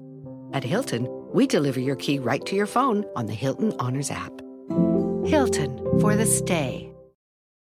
Con Verizon, mantenerte conectado con tus seres queridos es más fácil de lo que crees. Obtén llamadas a Latinoamérica por nuestra cuenta con Globo Choice por tres años con una línea nueva en ciertos planes al Nemery. Después, solo 10 dólares al mes. Elige entre 17 países de Latinoamérica como la República Dominicana, Colombia y Cuba. Visita tu tienda Verizon hoy. Escoge uno de 17 países de Latinoamérica y agrega el plan Globo Choice elegido en un plazo de 30 días tras la activación. El crédito de 10 dólares al mes se aplica por 36 meses. Se aplica en términos adicionales. Se incluye hasta 5 horas al mes al país elegido. Se aplican cargos por exceso de uso. Pero siempre estamos pensando en los otros, esa es la verdad, ¿no? Pero te invitamos a ver cuándo puedes venir a Acapulco. Me Sería encantará. muy interesante hacer un reportaje de las escuelas, Me sobre encanta. todo el, el- el concepto de, de lo que estamos manejando ahorita de profesores y también que pudieras hablar con los padres de familia. Ah, pues con mucho Sí, este gusto, es claro que sí. Es muy interesante. Claro que sí. La gente la está pasando mal, Mal, en Acapulco. muy mal, o sea, muy mal. No Sí. es que ya pasó la Tenemos emergencia. mucha eso- basura. mucha basura todavía. Y Hay casas sin luz todavía. sí, ¿no? sí, muy mal. Este, No va a haber trabajo. No va a haber trabajo. Esperemos que pronto ya y que empiecen con la reconstrucción Sí, y que se empleen todas Sí. estas personas, ¿no? Pero se necesita crear este círculo virtuoso, Adela, muy importante, con la claridad de lo que se quiere tener. Yo creo que eso es importantísimo porque si bien es un gran desastre, a todos nos tocó, mi tienda salió volando, eh, efectivamente ¿Qué tenías, hay una? en las brisas y se, la brisa intensa se la llevó. Eh, pero al final del día tenemos que buscar cómo hacer para que siga funcionando porque una cosa es lo que se ve devastado en la parte de la playa y la otra es la, la realidad de la cantidad enorme de gente que vive en donde están las Claro, escuelas. Y eso claro. no se ve porque no se ve tanto, o sea, no tiene tanto Sí, tanta visibilidad visibilidad. como Entonces, muy importante que es- una depende de la otra Sí, y es importantísimo que se reaccione. ¿no? Acapulco no solamente es la zona turística. Hay Esa es mucha, la muchísima verdad. marginación. Mucha marginación. Mucha prostitución, mucha droga. Mucha droga. mucha Entonces sí hay, hay muchos hay- elementos ahí muy complejos y difíciles. Sí, y entonces ustedes trabajan con la Secretaría de Sí. Educación del Estado. Del Estado. Del sí, Estado. sí, sí, con ellos. Eso- Sí, sin ellos sería imposible, Imposible. ni entrar. Sí, sí, sí. Sí, claro, ni entrar. Y también hacemos campamentos de verano. Ah, no me digas. Sí, y esos campamentos, hemos hecho 31 campamentos. Guau. Sí. Wow. Y, y primero empezaron unos campamentos que fueron a España. Fueron increíbles porque pues estos niños de estas zonas tan marginadas tuvieron una experiencia única. Increíble, ¿sí? claro. Pero luego ya el donante ya, ya no pudo. Bueno, se murió. Ah, y, y ahora los campamentos que hacemos es en Tres Marías. Son de 100 niños cada semana. Wow. Y ha sido increíble. También Y en el verano invitamos es al que quiera donarnos un campamento. Eso Pues eso, cambia la vida Un de, campamento de un estos niño, niños, sí. ¿no? Sí, sí, sí. Hemos hecho campañas de esos que también resultarían Porque además muy van a tener un verano. Es una Pues, semana digo, esperemos diferente. que esperemos que no. Ahora hay Sí. puente también el, el lunes, ¿no? Sí, pero no el creo que lunes sea es puente de vacaciones sí, el en 20, Acapulco. sí, es no, no es de vacaciones, No. pero es que ya van dos después de Otis que eran muy buenos puentes Sí. para Acapulco. Sí, Claro. Y luego pero fin no. de año. Y venían eventos, ¿no? Sí, el fin de Show año más que también nada. estaba, Sí, ¿no? sí. Venían eventos Sí, había buenos muchísimas para Acapulco. cosas. Sí. Pero no. Qué lástima. Pero bueno, Pero todos con gente juntos. como ustedes, la verdad Sí. es que esto va, a Va- va a salir volver a adelante. funcionar. Tú eres de Tasco, ¿no? Yo soy tasqueño, Tasqueño. justamente. Por eso estoy tan entusiasmado que se hizo la que se primera hizo escuela. la primera escuela en Tasco. Estuvo muy difícil de hacer porque está hasta arriba del cerro, ¿Ah, abajo sí? de la Del Cristo. del Cristo. Sí, pero se logró. Se logró. sabía Qué que bien. se, te- Oye, se tenía es que que, hacer. de los de los este de, de las comunidades más pobres de México están en Acapulco. Sí. ¿no? En Guerrero. Bueno, en. Guerrero es Perdón, el, en el Guerrero, tercer, perdón. el tercer estado más pobre Sí. de, de México, Sí, sí, sí. con más marginación y, Y que vive del turismo. Sí. Casi El todo el 40% estado lo entregaba a Acapulco. Acapulco. Sí. Entonces, es durísimo. pues de alguna manera importante ahorita que los niños vuelvan a la escuela, estén en espacios seguros y dignos y tengamos el apoyo de muchas gentes para que Acapulco vuelva a renacer. Que seguramente así será, porque nosotros tenemos una comunidad generosa, de verdad se los digo. Este, abrimos un centro de acopio, muchísima gente llevó muchas cosas, en la saga lo vamos a duplicar, lo que hayan llevado. Qué maravilla. ¿No? Qué bueno. Entonces, este, bueno. tenemos una audiencia generosa y seguramente así será, porque pues no se puede perder de vista, entiendo la urgencia, pero la importancia ¿no? de la Sí. educación y de las escuelas. Y, es, y lo, entre más pronto puedan regresar, eh, con que esté limpia la escuela, creo que de entrada eh, es maravilloso. Y pues sí se necesitan los útiles, así que por favor, quien www.ninosenalegría.org.mx Ya están. Buenísimo. Gracias. Muchas Niños en gracias. alegría punto org. punto MX. Exactamente. Buenísimo. Ale, siempre Muchas me da gusto gracias. verte y te Muchas felicito gracias. mucho, mi queridísimo. Gracias. Tú dona el 10% del buen fin. Cada vez que y voy vengas. a ir a comprarte. Voy a Y ir a online, comprar. Yo quiero una de estas. Y online Eso también. está padrísimo. Queremos. Sí. Y online, A online sacos. También. No, no, mándalo, si estás aquí nomás. este, Cuenta con ello gracias. y gracias. No, muchas gracias a ustedes Muchas por lo que gracias, hacen. muchas gracias. De verdad, de verdad, muchísimas gracias, gracias. Les recordamos que todo el contenido de este canal, del canal de la saga, lo pueden ya ver desde hace un mes por Roku, que es el canal 116 de tu pantalla de televisión. Es el canal 116 en Roku.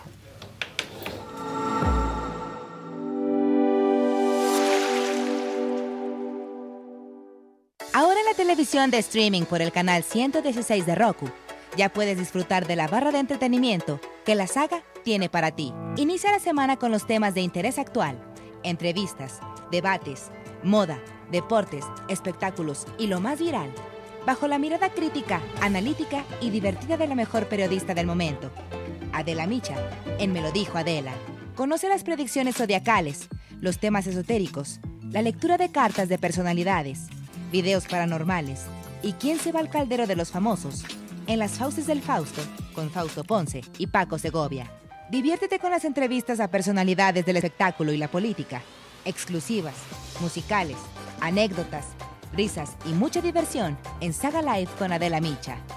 Entérate de los chismes de tus artistas favoritos, los temas polémicos y escandalosos de la farándula, conciertos, obras de teatro y la moda, con los comentarios directos, más picosos y sin restricciones, de Pablo Chagra, Débora La Grande, Fabs, Sam Sarasúa y Jenny García en Se te estuvo D&D.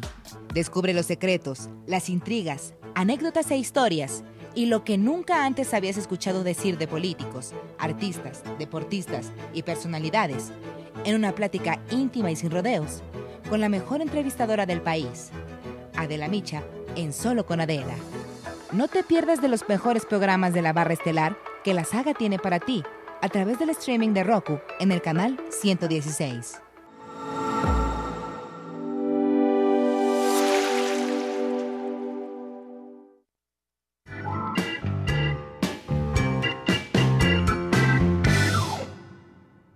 Sí, sí. Como ¿Qué onda Nurse con Jackie. tu piel? No Ay, puedo ¿cuál, cada cuál? vez que le veo la piel. Pero sí, hola a todos los aquí presentes. Pues bueno, pero porque tiene dueño esta piel. Esta piel tiene dueño. Y pues muy feliz de que sea miércoles y poder estar aquí conviviendo con todos ustedes. Nosotros más. Sí, ¿verdad? Siempre Es día más. favorito. Es de nuestros tú. días favoritos, Claro. obviamente. Y hoy traemos un tema muy interesante de poros abiertos, porque nos han estado escribiendo mucho en los comentarios aquí de los, Sí. de los suscriptores de la saga, que qué se puede hacer con los poros abiertos, a partir de qué edad. Y dentro de lo nuevo, de los últimos congresos que hemos tenido, que bueno, muchas veces nos gusta echarle la culpa a todo menos a uno mismo de hacernos responsables y que si es la genética y que si porque es piel mexicana, que por si Que si 10,000 así los tenía mi mamá. Que así los tenía Sí. mi mamá. y sí. O sea, y se ha descubierto que el 70% de las cosas que le pasan a la piel tiene que ver con lo que consumimos, con cómo nos cuidamos, con el sol que tomamos, con lo que nos alimentamos, si hacemos ejercicio, si tomamos agua, si dormimos bien y únicamente el 30% es responsabilidad de la genética. Entonces ya es algo que realmente se puede modificar mientras más pronto iniciemos con buenos hábitos, en el caso de que si empezamos desde la adolescencia, pues mejores resultados vamos a tener cuando tengamos 40, 50, 60. Obviamente nunca es tarde, pero dependiendo de lo que la piel transpire, que depende de la cantidad de que si fumas, de lo que comemos, es la cantidad y la calidad de lo que uno suda y lo que uno transpira. Por eso es que hay también razas que huelen de una manera determinada, porque dependiendo de lo que comes, de las especies, Pues sí, claro. si llegas a un determinado país y hasta la ciudad medio huele Sí. a lo que... Todos solemos, ¿no? También cuando Todos llegan a olemos. México nos dicen, muchos que, que olemos como a maíz, por ejemplo. A garnacha. ¿No? Ah, sí. Sí, eso dicen Tenía mucho. un Yo amigo no sé, español yo que nada decía es sé que, que, llegan al aeropuerto y dicen que huele a mierda. Ah, pero Eso bueno, sí es cierto. aeropuerto Sí, sí. a eso no sí. olemos. y eso no, no también, olemos. pero, pero sí es por lo que comemos Ah, y desechamos. Exacto. O sea. Bueno, un poquito de razón porque la, ahora sí que la mierda huele a lo que consume la gente Pues también. sí. Entonces, dependiendo de eso son los olores y es la contaminación. De hecho, eh, cada especie, eh, las, eh, las- sus heces, tienen diferente producción de gases en su composición que pueden cambiar el medio ambiente. Distinto buque. Claro. por eso, por ejemplo, las ¿Y si heces de las cambiar? vacas Pues sí, o sea, claro. crean mucha contaminación, cambian hasta el color del cielo en el atardecer de lo que se está descomponiendo y de las bacterias que existen dentro de esas heces. Y por eso es importante también que todos los productos que se desechan, la basura, el reciclaje, eh, el poner en contenedores especiales, pues tiene que ver mucho también con las enfermedades que pueda haber en cada una de las diferentes ciudades. Entonces, pues dentro de la educación eh, de los buenos hábitos, pues es también desechar ahora sí que la basura en su lugar y que no anden todos estos papelitos llenos de excremento volando por todo el baño, sino que tienen que estar en un contenedor especial o con tapa o que se hayan ido por el WC.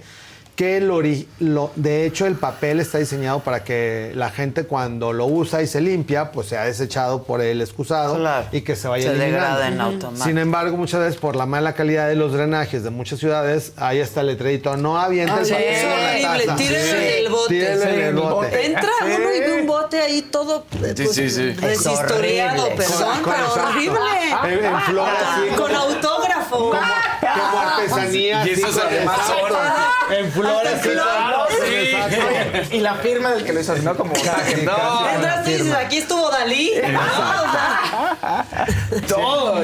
Todo, todo- toda la crayola y este con su artesanía, pero eso obviamente conforme se va secando, se va este, volando y va haciendo que también la gente que entre a ese tipo de baños, pues lo respire y lo haga más propenso a otro tipo de enfermedades. Entonces, ahora sí que si por una mala este, cañería no se puede echar el papel ahí, pues mínimo que el bote tenga una tapa adecuada para que se quede ahí No se dentro. vea. Exacto, no se vea y se queda ahí contenido todo lo que se está descomponiendo. Como ya los que de lo los envolver. pañales, Como ¿no? lo de Que los puedes pañales. aventarlo ahí, no ves aparte. y- O toallas Exacto. sanitarias Sí, o cosas así, también. que ya traen como su propio contenedor para que puedan ser desechados en una basura especial. Entonces, bueno, todo eso es importante y todo eso viene a colación por el tamaño de la piel. Hay estudios, por ejemplo, de la gente que fuma va a tener mucho más predisposición a que se abren los poros porque independientemente del daño pulmonar, todas las vaporizaciones, y a eso no se escapa el vape y las jucas y todo lo demás que usan de, para estar fumando, porque toda esa vaporización, aparte de que se puede quedar algún residuo de humedad en el pulmón y se puede ir haciendo cierta agua, también se va acumulando en la superficie de la piel y va haciendo que los poros se vayan dilatando para irse defendiendo de toda la contaminación y todo el excremento, tanto interno como externo. La piel muchas veces no necesariamente produce una reacción de acné, sino otro tipo de reacciones que parece como un microsalpullido, que la gente de repente dice, bueno, parece que me intoxiqué y obviamente no están intoxicadas, no es alergia, sino que como mecanismo de defensa la piel produce una grasa más densa de lo normal que se va quedando entre los poros y se siente la piel como rasposito. Ahora sí que como la piel de gallina de los brazos, pero en las mejillas, frente, nariz, y todo eso es por grasita que está ahí acumulada. Y que si bien se puedan hacer una limpieza facial y quedan bien esa semana, pues en cuanto vuelvan a producir grasa se vuelven a lastimar la piel y vuelven a quedar ahí todo esto incrustado. Entonces, ¿qué tenemos que hacer?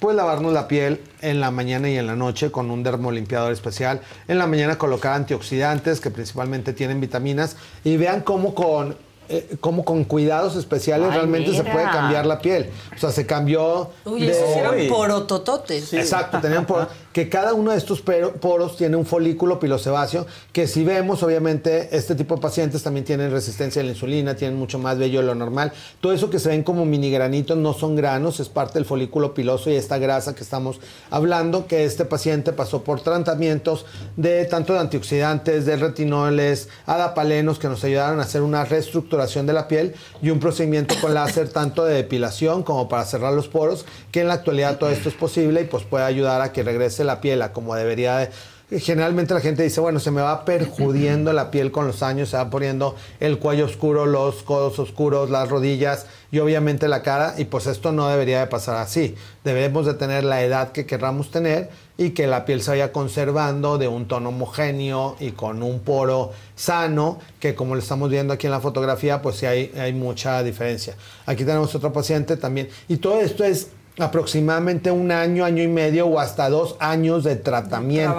Entonces también no son, eh, aquí por ejemplo tenemos la comparación de la, de la paciente antes y después de un año de tratamiento, en donde hacen estas como venitas también alrededor de la nariz, Sí. que son telangiectasias o la gente la conoce como cuperosis también, porque al haber más grasa va haciendo una vasodilatación y se van rompiendo vasos sanguíneos y se van produciendo estas telangiectasias alrededor de la nariz. Y la piel al inflamarse por la grasa de mala calidad que estamos produciendo, hace una hiperpigmentación postinflamatoria, porque es como, la piel es como si fuera un sartén, que si le pones grasa, al salir al sol, pues te empiezas a cocinar. Y esta cocción superficial de la piel hace que tengamos tonos diferentes y hace que se produzcan manchas. Entonces hay gente que, por ejemplo, dice, es que a mí no me da nunca el sol, pero trabaja en una panadería, trabaja en una tortillería, en un lugar donde hace mucho calor, está transpirando diferente, está sudando diferente y la piel se está cocinando, entonces vas a tener mucho más predisposición a manchas que si trabajas en un lugar con una temperatura mucho más estable a mucho menos eh, manera, pero también en muchos foros de grabación, de estudio, o la gente que quiere tener mucha iluminación para grabar pues cualquiera de sus videos de redes sociales, también eso llega a producir una microinflamación por el exceso de luz azul en la piel y que también les puede empezar a dilatar los poros. Entonces la gente que hace muchas grabaciones también necesita estarse aplicando filtro solar diariamente. Y dentro de la buena noticia es que existen muchas alternativas médicas para lograr estos resultados como los que vimos en la pantalla con Anopor, que es un aparato que va haciendo como micropunciones y salen unas gotitas de sangre, se ponen células madres, como Eso lo que es estamos viendo. Exacto, como lo que estamos viendo justo aquí en la pantalla. Y es gente que tiene, inclusive aquí se acaba de ver, se, se- se ve como a través de la sangre se ven estos poros dilatados, que se ven como pequeñas cicatrices de que el poro está tan dilatado que se alcanza a ver a la distancia. Y el poro, pues normalmente no se debería alcanzar a ver cuando tienes una piel con un poro normal. Yo podría decir que a mis 25 tenía el poro de un tamaño dilatado que se podía ver a un metro de distancia y que ahorita pues sí se ven pequeños poritos, pero ya es un poro de un tamaño normal y no se ven estas como microhoyos que parecen cicatrices. Que, que eh, ansias, que sí se ve así el, el. Exacto, El que- nanopor es buenísimo, ¿eh? Sí, este, este procedimiento, por ejemplo, es para cerrar los poros. También existe láser, láser CO2, radiofrecuencia fraccionada. Hay un tratamiento específico para cada caso en particular. Entonces, de ahí también lo difícil que se pueda promover un tratamiento para todo. Entonces, lo ideal es acudir a consulta, valorar tu piel, tu tipo de piel, cómo reacciona, si te inflamas, si tu piel pigmenta fácilmente, si eres muy güerito, si eres muy morenito, porque cada una de las pieles se preparan diferente. Entonces, también no es nada más llegar y hacer un raspado como si fuéramos a pulir una mesa, sino que hay veces que la piel se tiene que preparar de 15 días hasta 3 meses antes de hacer cualquiera de estos tipos de tratamientos para que justo los resultados que esperamos sean los que deben de ser y no vayas a tener un efecto secundario por no tener la piel adecuadamente preparada. Sí, pero, y también saber, ¿no? Si te vas a hacer un tratamiento de láser, pues regresando de vacaciones, no antes, porque no te puede dar el sol, te manchas. Exacto, no te puede dar el sol y no puede estar tu piel bronceada, porque si de por sí estás bronceado, si justo regresaste de vacaciones y te vas este a y vienes medio bronceado, tienes que esperarte a que baje el bronceado para hacer cualquiera de estos Hasta tipos la de depilación por tratamientos. láser. Hasta la depilación también te puede manchar. Entonces, justo cuando buscamos un resultado cosmético, queremos que el paciente esté lo más cuidado posible, porque no queremos un efecto secundario de que se Claro. quería quitar un pequeño porito y le va a quedar ahí una mancha que se va a notar mucho más que el poro. Entonces, hay que cuidar la piel para que la respuesta que tengamos post tratamiento sea la más adecuada posible. Oye, Javi, ¿y los puntos negros qué es? ¿Grasa? ¿Es Sí, hay, hay varios tipos de, puntos negros. Hay uno parecido al que veíamos en la paciente de la fotografía, Sí, que se llama tricostasis vi. espinulosa, que en cada puntito sale como un mini pelito Exacto. y en la nariz también hay como Eso es una... pelo. Sí. Ese es pelo. Pelo. Entonces a distancia parecía como punto negro, pero es pelito, pero es un pelito que no crece como pelo, Ajá, sino ajá. que es una puntita de pelito que siempre se queda así, como si fuera una mini pestañita. De hecho hay gente que le sale como una micro pestaña, de repente uno Ay, que otro que puede china la- crecer. la nariz. La nariz. Se enchina ahí la- el ¿Qué, pelito. Eso es, sí te- volvemos a lo mismo, sí tiene que ver con predisposición genética, pero tiene que ver mucho también con lo que comemos y con en cómo nos cuidamos la piel con los productos específicos. Entonces, cuando ese pelito empieza a crecer y eh, visiblemente se nota, lo ideal es depilación láser en la nariz para eliminar ese pelito y que al eliminarlo también va haciendo que se vaya cerrando el poro, porque el pelito actúa como un conductor que es como si fuera una férula que va a hacer que mantenga siempre el, el orificio abierto. Entonces, al quitarlo, vamos a ayudar a que se vaya Ya. cerrando.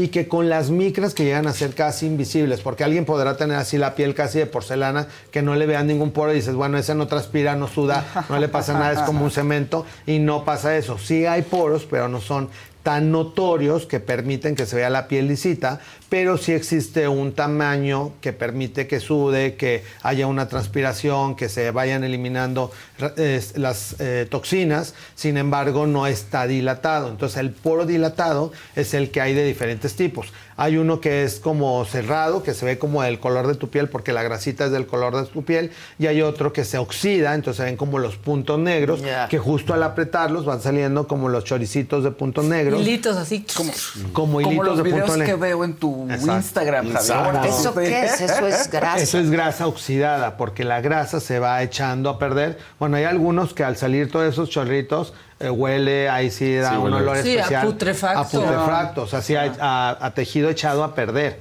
O sea, de hecho sí, pues sí, da un olor especial que hay personas que se van acostumbrando inclusive a ese olor y ya no lo notan y es de repente cuando los compañeros en la escuela o del trabajo de algo Apestas. Exacto, ahí le que te notan huele de que, la cara. Ajá, de que dices, bueno, el compañero de tal sillón sí huele medio fuerte. chistoso porque tiene mayor cantidad de grasa que se está echando a perder y esa grasita, toda la piel de todo el cuerpo eh, tiene bacterias, hongos, virus, que la piel es un órgano de barrera que no permite que penetren. Pero cuando se desequilibra, algunas de esas bacterias producen cierto olor que en combinación con tu propia grasa puede oler tanto la cara, axilas, ingle, pies, que es normal que se tenga cierto olor. Claro. Pero bueno, hay gente que con quitarse los zapatos huele toda su recámara. De hecho, hay mamás que llevan a sus adolescentes a consulta porque dicen, o sea, no puedo ya ni acercarme a mi hijo. O sea, está habiendo un problema Ay, ya de, pobres, de es que qué comunicación. etapa. Qué ansiedad, Es que la Se adolescencia... empiezan las axilas, los pies, todo. ¿Por lo mismo? Tiene que ver lo mismo y tienen que ver también los hábitos higiénicos y tiene que ver en la adolescencia sobre todo se da porque es cuando justo se desarrollan los caracteres sexuales secundarios, entonces la combinación de hormonas, de grasa y falta de higiene, que hay veces que el mismo tenis lo sudaron, se lo- ahorita que se pueden poner smoking con tenis, Sí, o sea, sí, desde sí. la mañana que amaneció, todo el día en la escuela, en la tarde sus actividades, jugaron fútbol y todavía en la noche se fueron a los Y 15 sin años con los mismos tenis. Entonces cuando se lo quitan, pues se enteró toda la cuadra que se quitaron Claro, el tenis. toda ¿no? la cuadra. Exacto, porque aparte estas bacterias que se acumulan en la planta del pie se van impregnando también en el tenis. Entonces, dependiendo de la calidad del calzado, hay calzados que absorben mucho más el olor que otros porque se va abriendo el tejido en esta tela y se van acumulando también las bacterias y los hongos. Entonces ya se hace un cultivo, al día siguiente se lo vuelve a poner y ya hay bacterias en el calzado y hay bacterias en la piel, entonces se va haciendo un sándwich de contaminación que con el transcurso de las semanas o meses pues ya se vuelve ahí una contaminación muy, muy ruda. Y existen eh, antibióticos especiales untados Ah, y reguladores del sudor, que también tiene que ver con la hiperhidrosis, que es la cantidad de sudor que produce una persona, que hay chicos que de verdad, tanto en manos como en pies, sudan demasiado. Y hay, el- hay hiperhidrosis eh, transitorias que durante la adolescencia se van eh, controlando, pero hay gente que sigue sudando muchísimo de la axila toda la vida, entonces hay tratamientos especiales con antitranspirantes o con toxina botulínica que nos van a ayudar a regular la sudoración y con eso disminuir este problema de sobreinfección. Y son dos cosas diferentes. Una es el exceso de sudoración y otro es el olor. Puede haber gente que tenga una bacteria y que aunque no sude le huela la axila muy rudo, o hay gente que nada más sude y no huela, y hay gente que le tocaron las dos, que suda muchísimo y que huele muchísimo. Entonces necesitan el tratamiento para el olor y el tratamiento para la sudoración. Y el del olor generalmente es con antibióticos untados, que se los pueden aplicar un mes. Al mes lo dejan de usar porque si no las bacterias se van a ir haciendo resistentes y puede estar por meses y a veces hasta años controlado, sobre todo si se está lavando con jabones especiales. Ya hay también dermolimpiadores que tienen una sustancia que se llama clorexidina. Entonces los papás de estos adolescentes pueden ir a una farmacia y buscar un jabón con clorexidina y con ese lavarse axilas, pies, eh, áreas, Ingles. áreas que puedan acumular mayor aroma del normal para ir quitando este tipo de bacterias y que se vaya regulando la producción de, de normal de bacterias y que no haya este desequilibrio. Oye, eh, Javi, ¿los puntos negros cómo se evitan? Eh, también tiene que ver mucho con las sustancias que te aplicas. Entonces, tips fáciles, que ya hay muchísimos productos en el mercado, geles o cremas con ácido salicílico. Hay en sueros, en gotas, en cremas, en gel, hay en espuma, hay en todas las presentaciones. Te lo puedes colocar en la mañana y arriba ya tu filtro solar y esto va a ayudar a que el poro se vaya cerrando y en la noche utilizar geles con ácido acelaico. El ácido acelaico es una sustancia que arde un poquito pero no quema y que inclusive en lugares de sol la pueden utilizar los pacientes y no te va a sensibilizar la piel. Entonces ácido salicílico en la mañana y ácido acelaico en la noche es una muy buena combinación.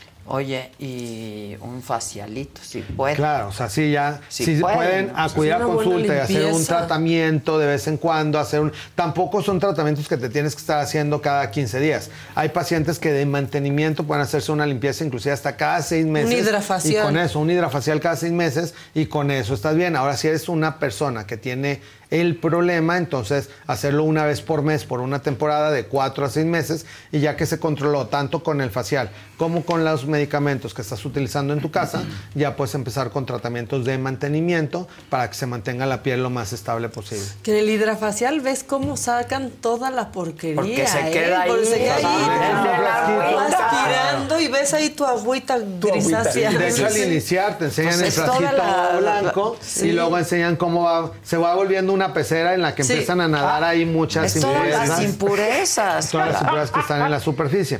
Y eso es hablando de la cara. Hay gente que también tiene este tipo como de vellosidades, pecho, espalda, que parecen puntos negros en toda la piel del pecho, de la espalda, de los brazos. Entonces ya cuando es un padecimiento que está muy diseminado, muchas veces lo controlamos con medicamentos tomados para que desde adentro también le vayamos ayudando a la piel a que se vaya regenerando. Entonces dependiendo de cada caso, pues es el traje a la medida de lo que necesitamos hacer. Oye, y otra cosa te iba a preguntar. Entonces, para los poros abiertos es eh, ese, ese tratamiento y para los puntos negros es otro. La- es otro, es Y- limpieza y ya otros Hay unos medicamentos. puntos negros que sí son bellitos, pero hay otros puntos negros que son pura impureza. Que es pura impureza. Mugre. Exacto, que es pura grasa que se, que se Es queda que ahí es atorada en la increíble. piel. Yo me lavo la cara, o sea, me desmaquillo y me lavo mucho la y sigue saliendo. Y sigue O sea, saliendo. yo hasta que no me queda blanco el algodón. Exacto. Entonces, y bueno. Y ni dentro- así luego. Y ni así. Ahora, dentro de estos avances, cuando hay este tipo de problema, ya dentro de la tecnología hay todavía una nueva gama de productos que se llaman péptidos. Y los péptidos son unos reguladores de nuestras propias células para que justo la gente que produce mucha grasa, que tiene los poros muy abiertos, se inyectan y se va regenerando esta producción de sebo a que se vaya equilibrando y tengas un sebo normal que pueda salir y que no se quede ahí atorado entre los poros. Y dentro de los péptidos hay un péptido para cada uno de los padecimientos, para enfermedades inflamatorias, para manchas en la piel, para poros abiertos. Y hay una compañía en México especializada en la importación de estos premios y tuvo unas premiaciones y un curso muy importante la semana pasada en el que vino un anatomista que es un especialista que se dedica a hacer disección en cadáveres y hacen diferentes tipos de disecciones en diferentes edades para que justo tanto dermatólogos, eh, cirujanos plásticos, médicos estéticos, podamos tener eh, clases en la cual te expliquen cómo pasa cada una de las capas de la piel, en dónde estás inyectando los productos y que cada vez estemos más capacitados para tener justo el menor error posible en el punto de inyección. Que si vemos un análisis de una cara y vemos la cantidad de venas, de arterias que hay en la cara, pues daría terror cualquier Sí, agujita sí, que se pueda claro, encajar. claro. Entonces, cuando un paciente dice, bueno, ¿y cómo sabes exactamente dónde vas a pinchar? Pues es justo el estudio claro. anatómico, hay muchos años de experiencia Claro. de seguir asistiendo a este tipo de cursos y, y si fueron tus cámaras Es aquí correcto, también. porque no solo fue un curso, fueron reconocimientos, fueron los premios Beauty Awards, La belleza en tus manos, fueron The most exciting part of a vacation stay at a home rental? Easy. It's being greeted upon arrival with a rusted lockbox affixed to the underside of a stranger's condo. Yeah, you simply twist knobs, click gears, jiggle it, and then rip it off its moorings, and voila! Your prize is a key to a questionable home rental and maybe tetanus. When you just want to get your vacation started by actually getting into your room, it matters where you stay. At Hilton, we deliver your key right to your phone on the Hilton Honors app. Hilton for the stay. Con Verizon, mantenerte conectado con tus seres queridos es más fácil de lo que crees. Obtén llamadas a Latinoamérica por nuestra cuenta con Globo Choice por tres años con una línea nueva en ciertos planes al Nemery. Después, solo 10 dólares al mes. Elige entre 17 países de Latinoamérica como la República Dominicana, Colombia y Cuba. Visita tu tienda Verizon hoy. Escoge uno de 17 países de Latinoamérica y agrega el plan Globo Choice elegido en un plazo de 30 días tras la activación. El crédito de 10 dólares al mes se aplica por 36 meses. Se aplica en términos adicionales. Se incluye hasta 5 horas al mes al país elegido. Se aplican cargos por exceso de uso. Reconocidos y premiados más de 50 especialistas, entre ellos, por supuesto, Javi Javi. Te amamos, Javi. Muchas gracias. Y así fue.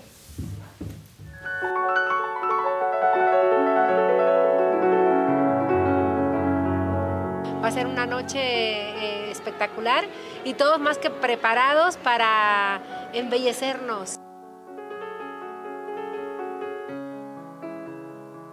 Pues mira, este evento que lo organiza IT Pharma es súper importante porque es un laboratorio de medicina estética que está muy preocupado por la atención, por la educación continua de los médicos.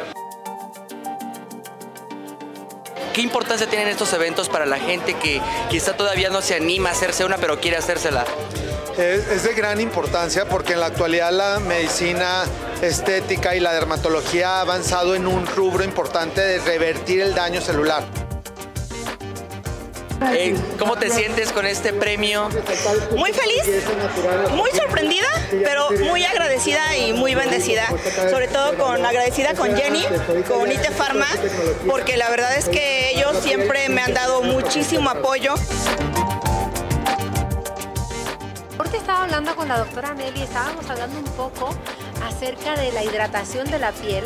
A veces uno cuando piensa en medicina estética, luego luego uno se va a lo más agresivo que es la cirugía.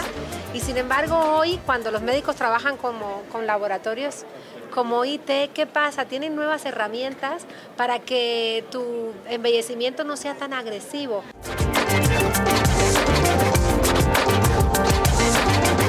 Rostro se ve todo. Dime qué significa este premio para ti. No sabes, significa muchísimo. Esto es un esfuerzo muy grande y sobre todo un agradecimiento porque el laboratorio creyó en nosotros y pues obviamente el embellecer los labios y saber que México está haciendo cada vez mejor las cosas. Cállate, para mí es lo mejor. Esto apenas empieza, porque siguen las preparaciones en todo el mundo. Tenemos varios compromisos ante la sociedad y tenemos que ser los mejores para darle lo mejor a los pacientes. Bueno, hay que estar a la vanguardia y el laboratorio nos impulsa mucho para que estemos al día, estemos publicando y hay que aprovechar todas las oportunidades. La belleza va para allá de que podamos llegar a cada época de la vida lo mejor posible. Quieres verte a la altura de cómo te sientes por dentro también. Entonces ahora lograr ese equilibrio de lo que somos por dentro y lo que vemos por fuera ya es posible.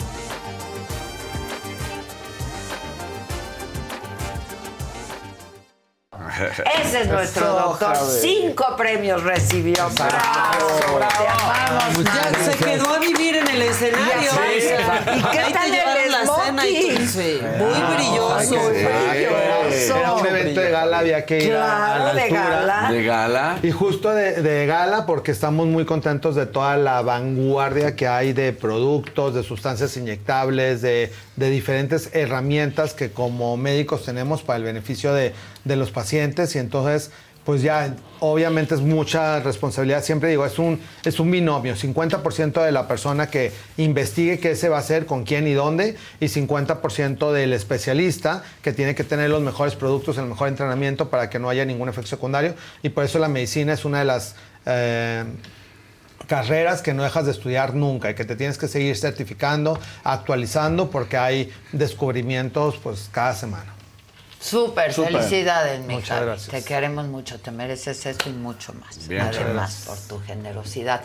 Eh, ¿Ya fuiste a entregar el...? Ya los enviamos, de hecho, ¿Ya? ajá, lo hicimos a través de la Cruz Roja. Ah, muy bien. Es que es asegurado también. Pues sí, porque yo creo que si no puedes estar tú yendo Exacto. directamente a Yo los lugares. Yo quiero ir. Eh, la Cruz Roja se está, está haciendo una labor también muy buena de llegar a sitios como lo que platicaban también con Daniel, donde a- están como más desprotegidos. Porque muchas veces las brigadas que van... Solo que van a- Si llegan ciertas ahí áreas. a lo que se ha visto. Ajá, entonces, ajá, entonces hay que llegar como a lugares que están más desprotegidos y ellos sí se están encargando de eso. Perfecto. Nosotros estamos considerando la posibilidad de ir y si no, también pienso que a través de la Cruz Roja es el mejor medio, ¿no? Así Sin es, duda. están muy bien organizados. Pues muchas gracias a todos, la verdad. ¿Tú qué? ¿Qué jugando?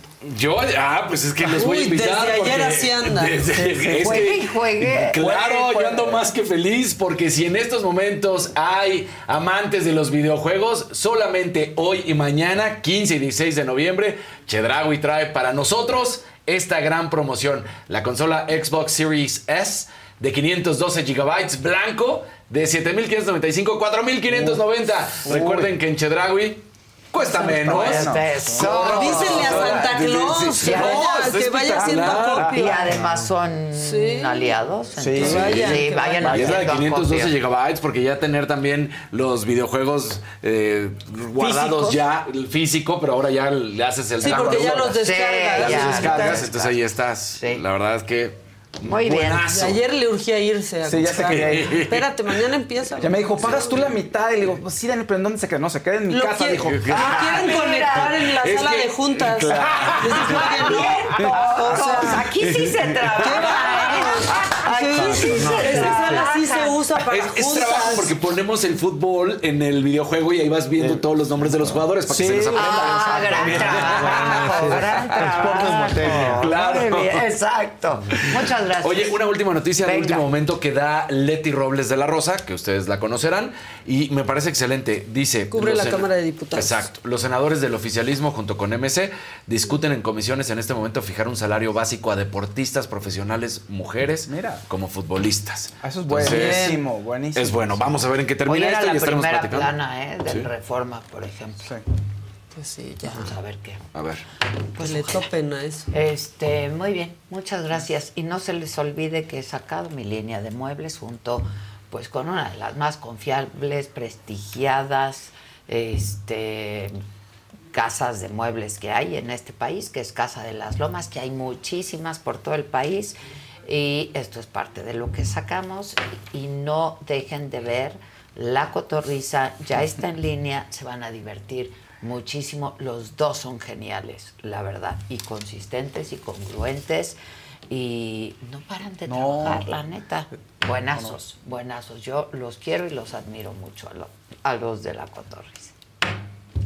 de compartir con todos ustedes una gran noticia. Por primera vez en mi vida lanzo una colección y es una colección de muebles increíble, totalmente a mi gusto, transmite lujo, transmite elegancia, sobre todo muchísima comodidad. Y hago este lanzamiento con los profesionales en la materia que es Casa de las Lomas. Y así hemos venido trabajando durante meses para poder compartir con todos ustedes esta nueva colección que a mí personalmente no solo me encanta, de verdad me tiene súper alegre, súper contenta, porque quedó justamente como todos queríamos. Fue un proceso de colaboración donde eh, fueron y vinieron ideas, donde fueron y vinieron modelos, en fin, y tiene mi muy particular sello. Insisto, lujo, elegancia, pero sobre todas las cosas, comodidad. Así es que ya lo comparto con ustedes, ya están todas las sucursales, todas las tiendas de Casa de las Lomas y también lo pueden ver en línea. Fiesta Americana Travel Tea presentó.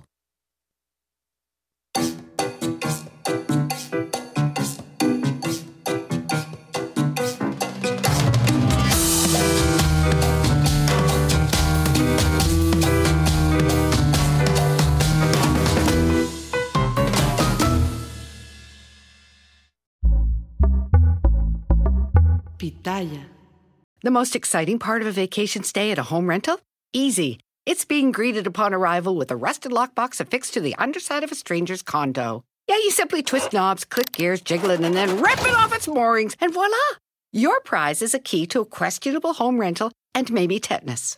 When you just want to get your vacation started by actually getting into your room, it matters where you stay. At Hilton, we deliver your key right to your phone on the Hilton Honors app. Hilton for the stay.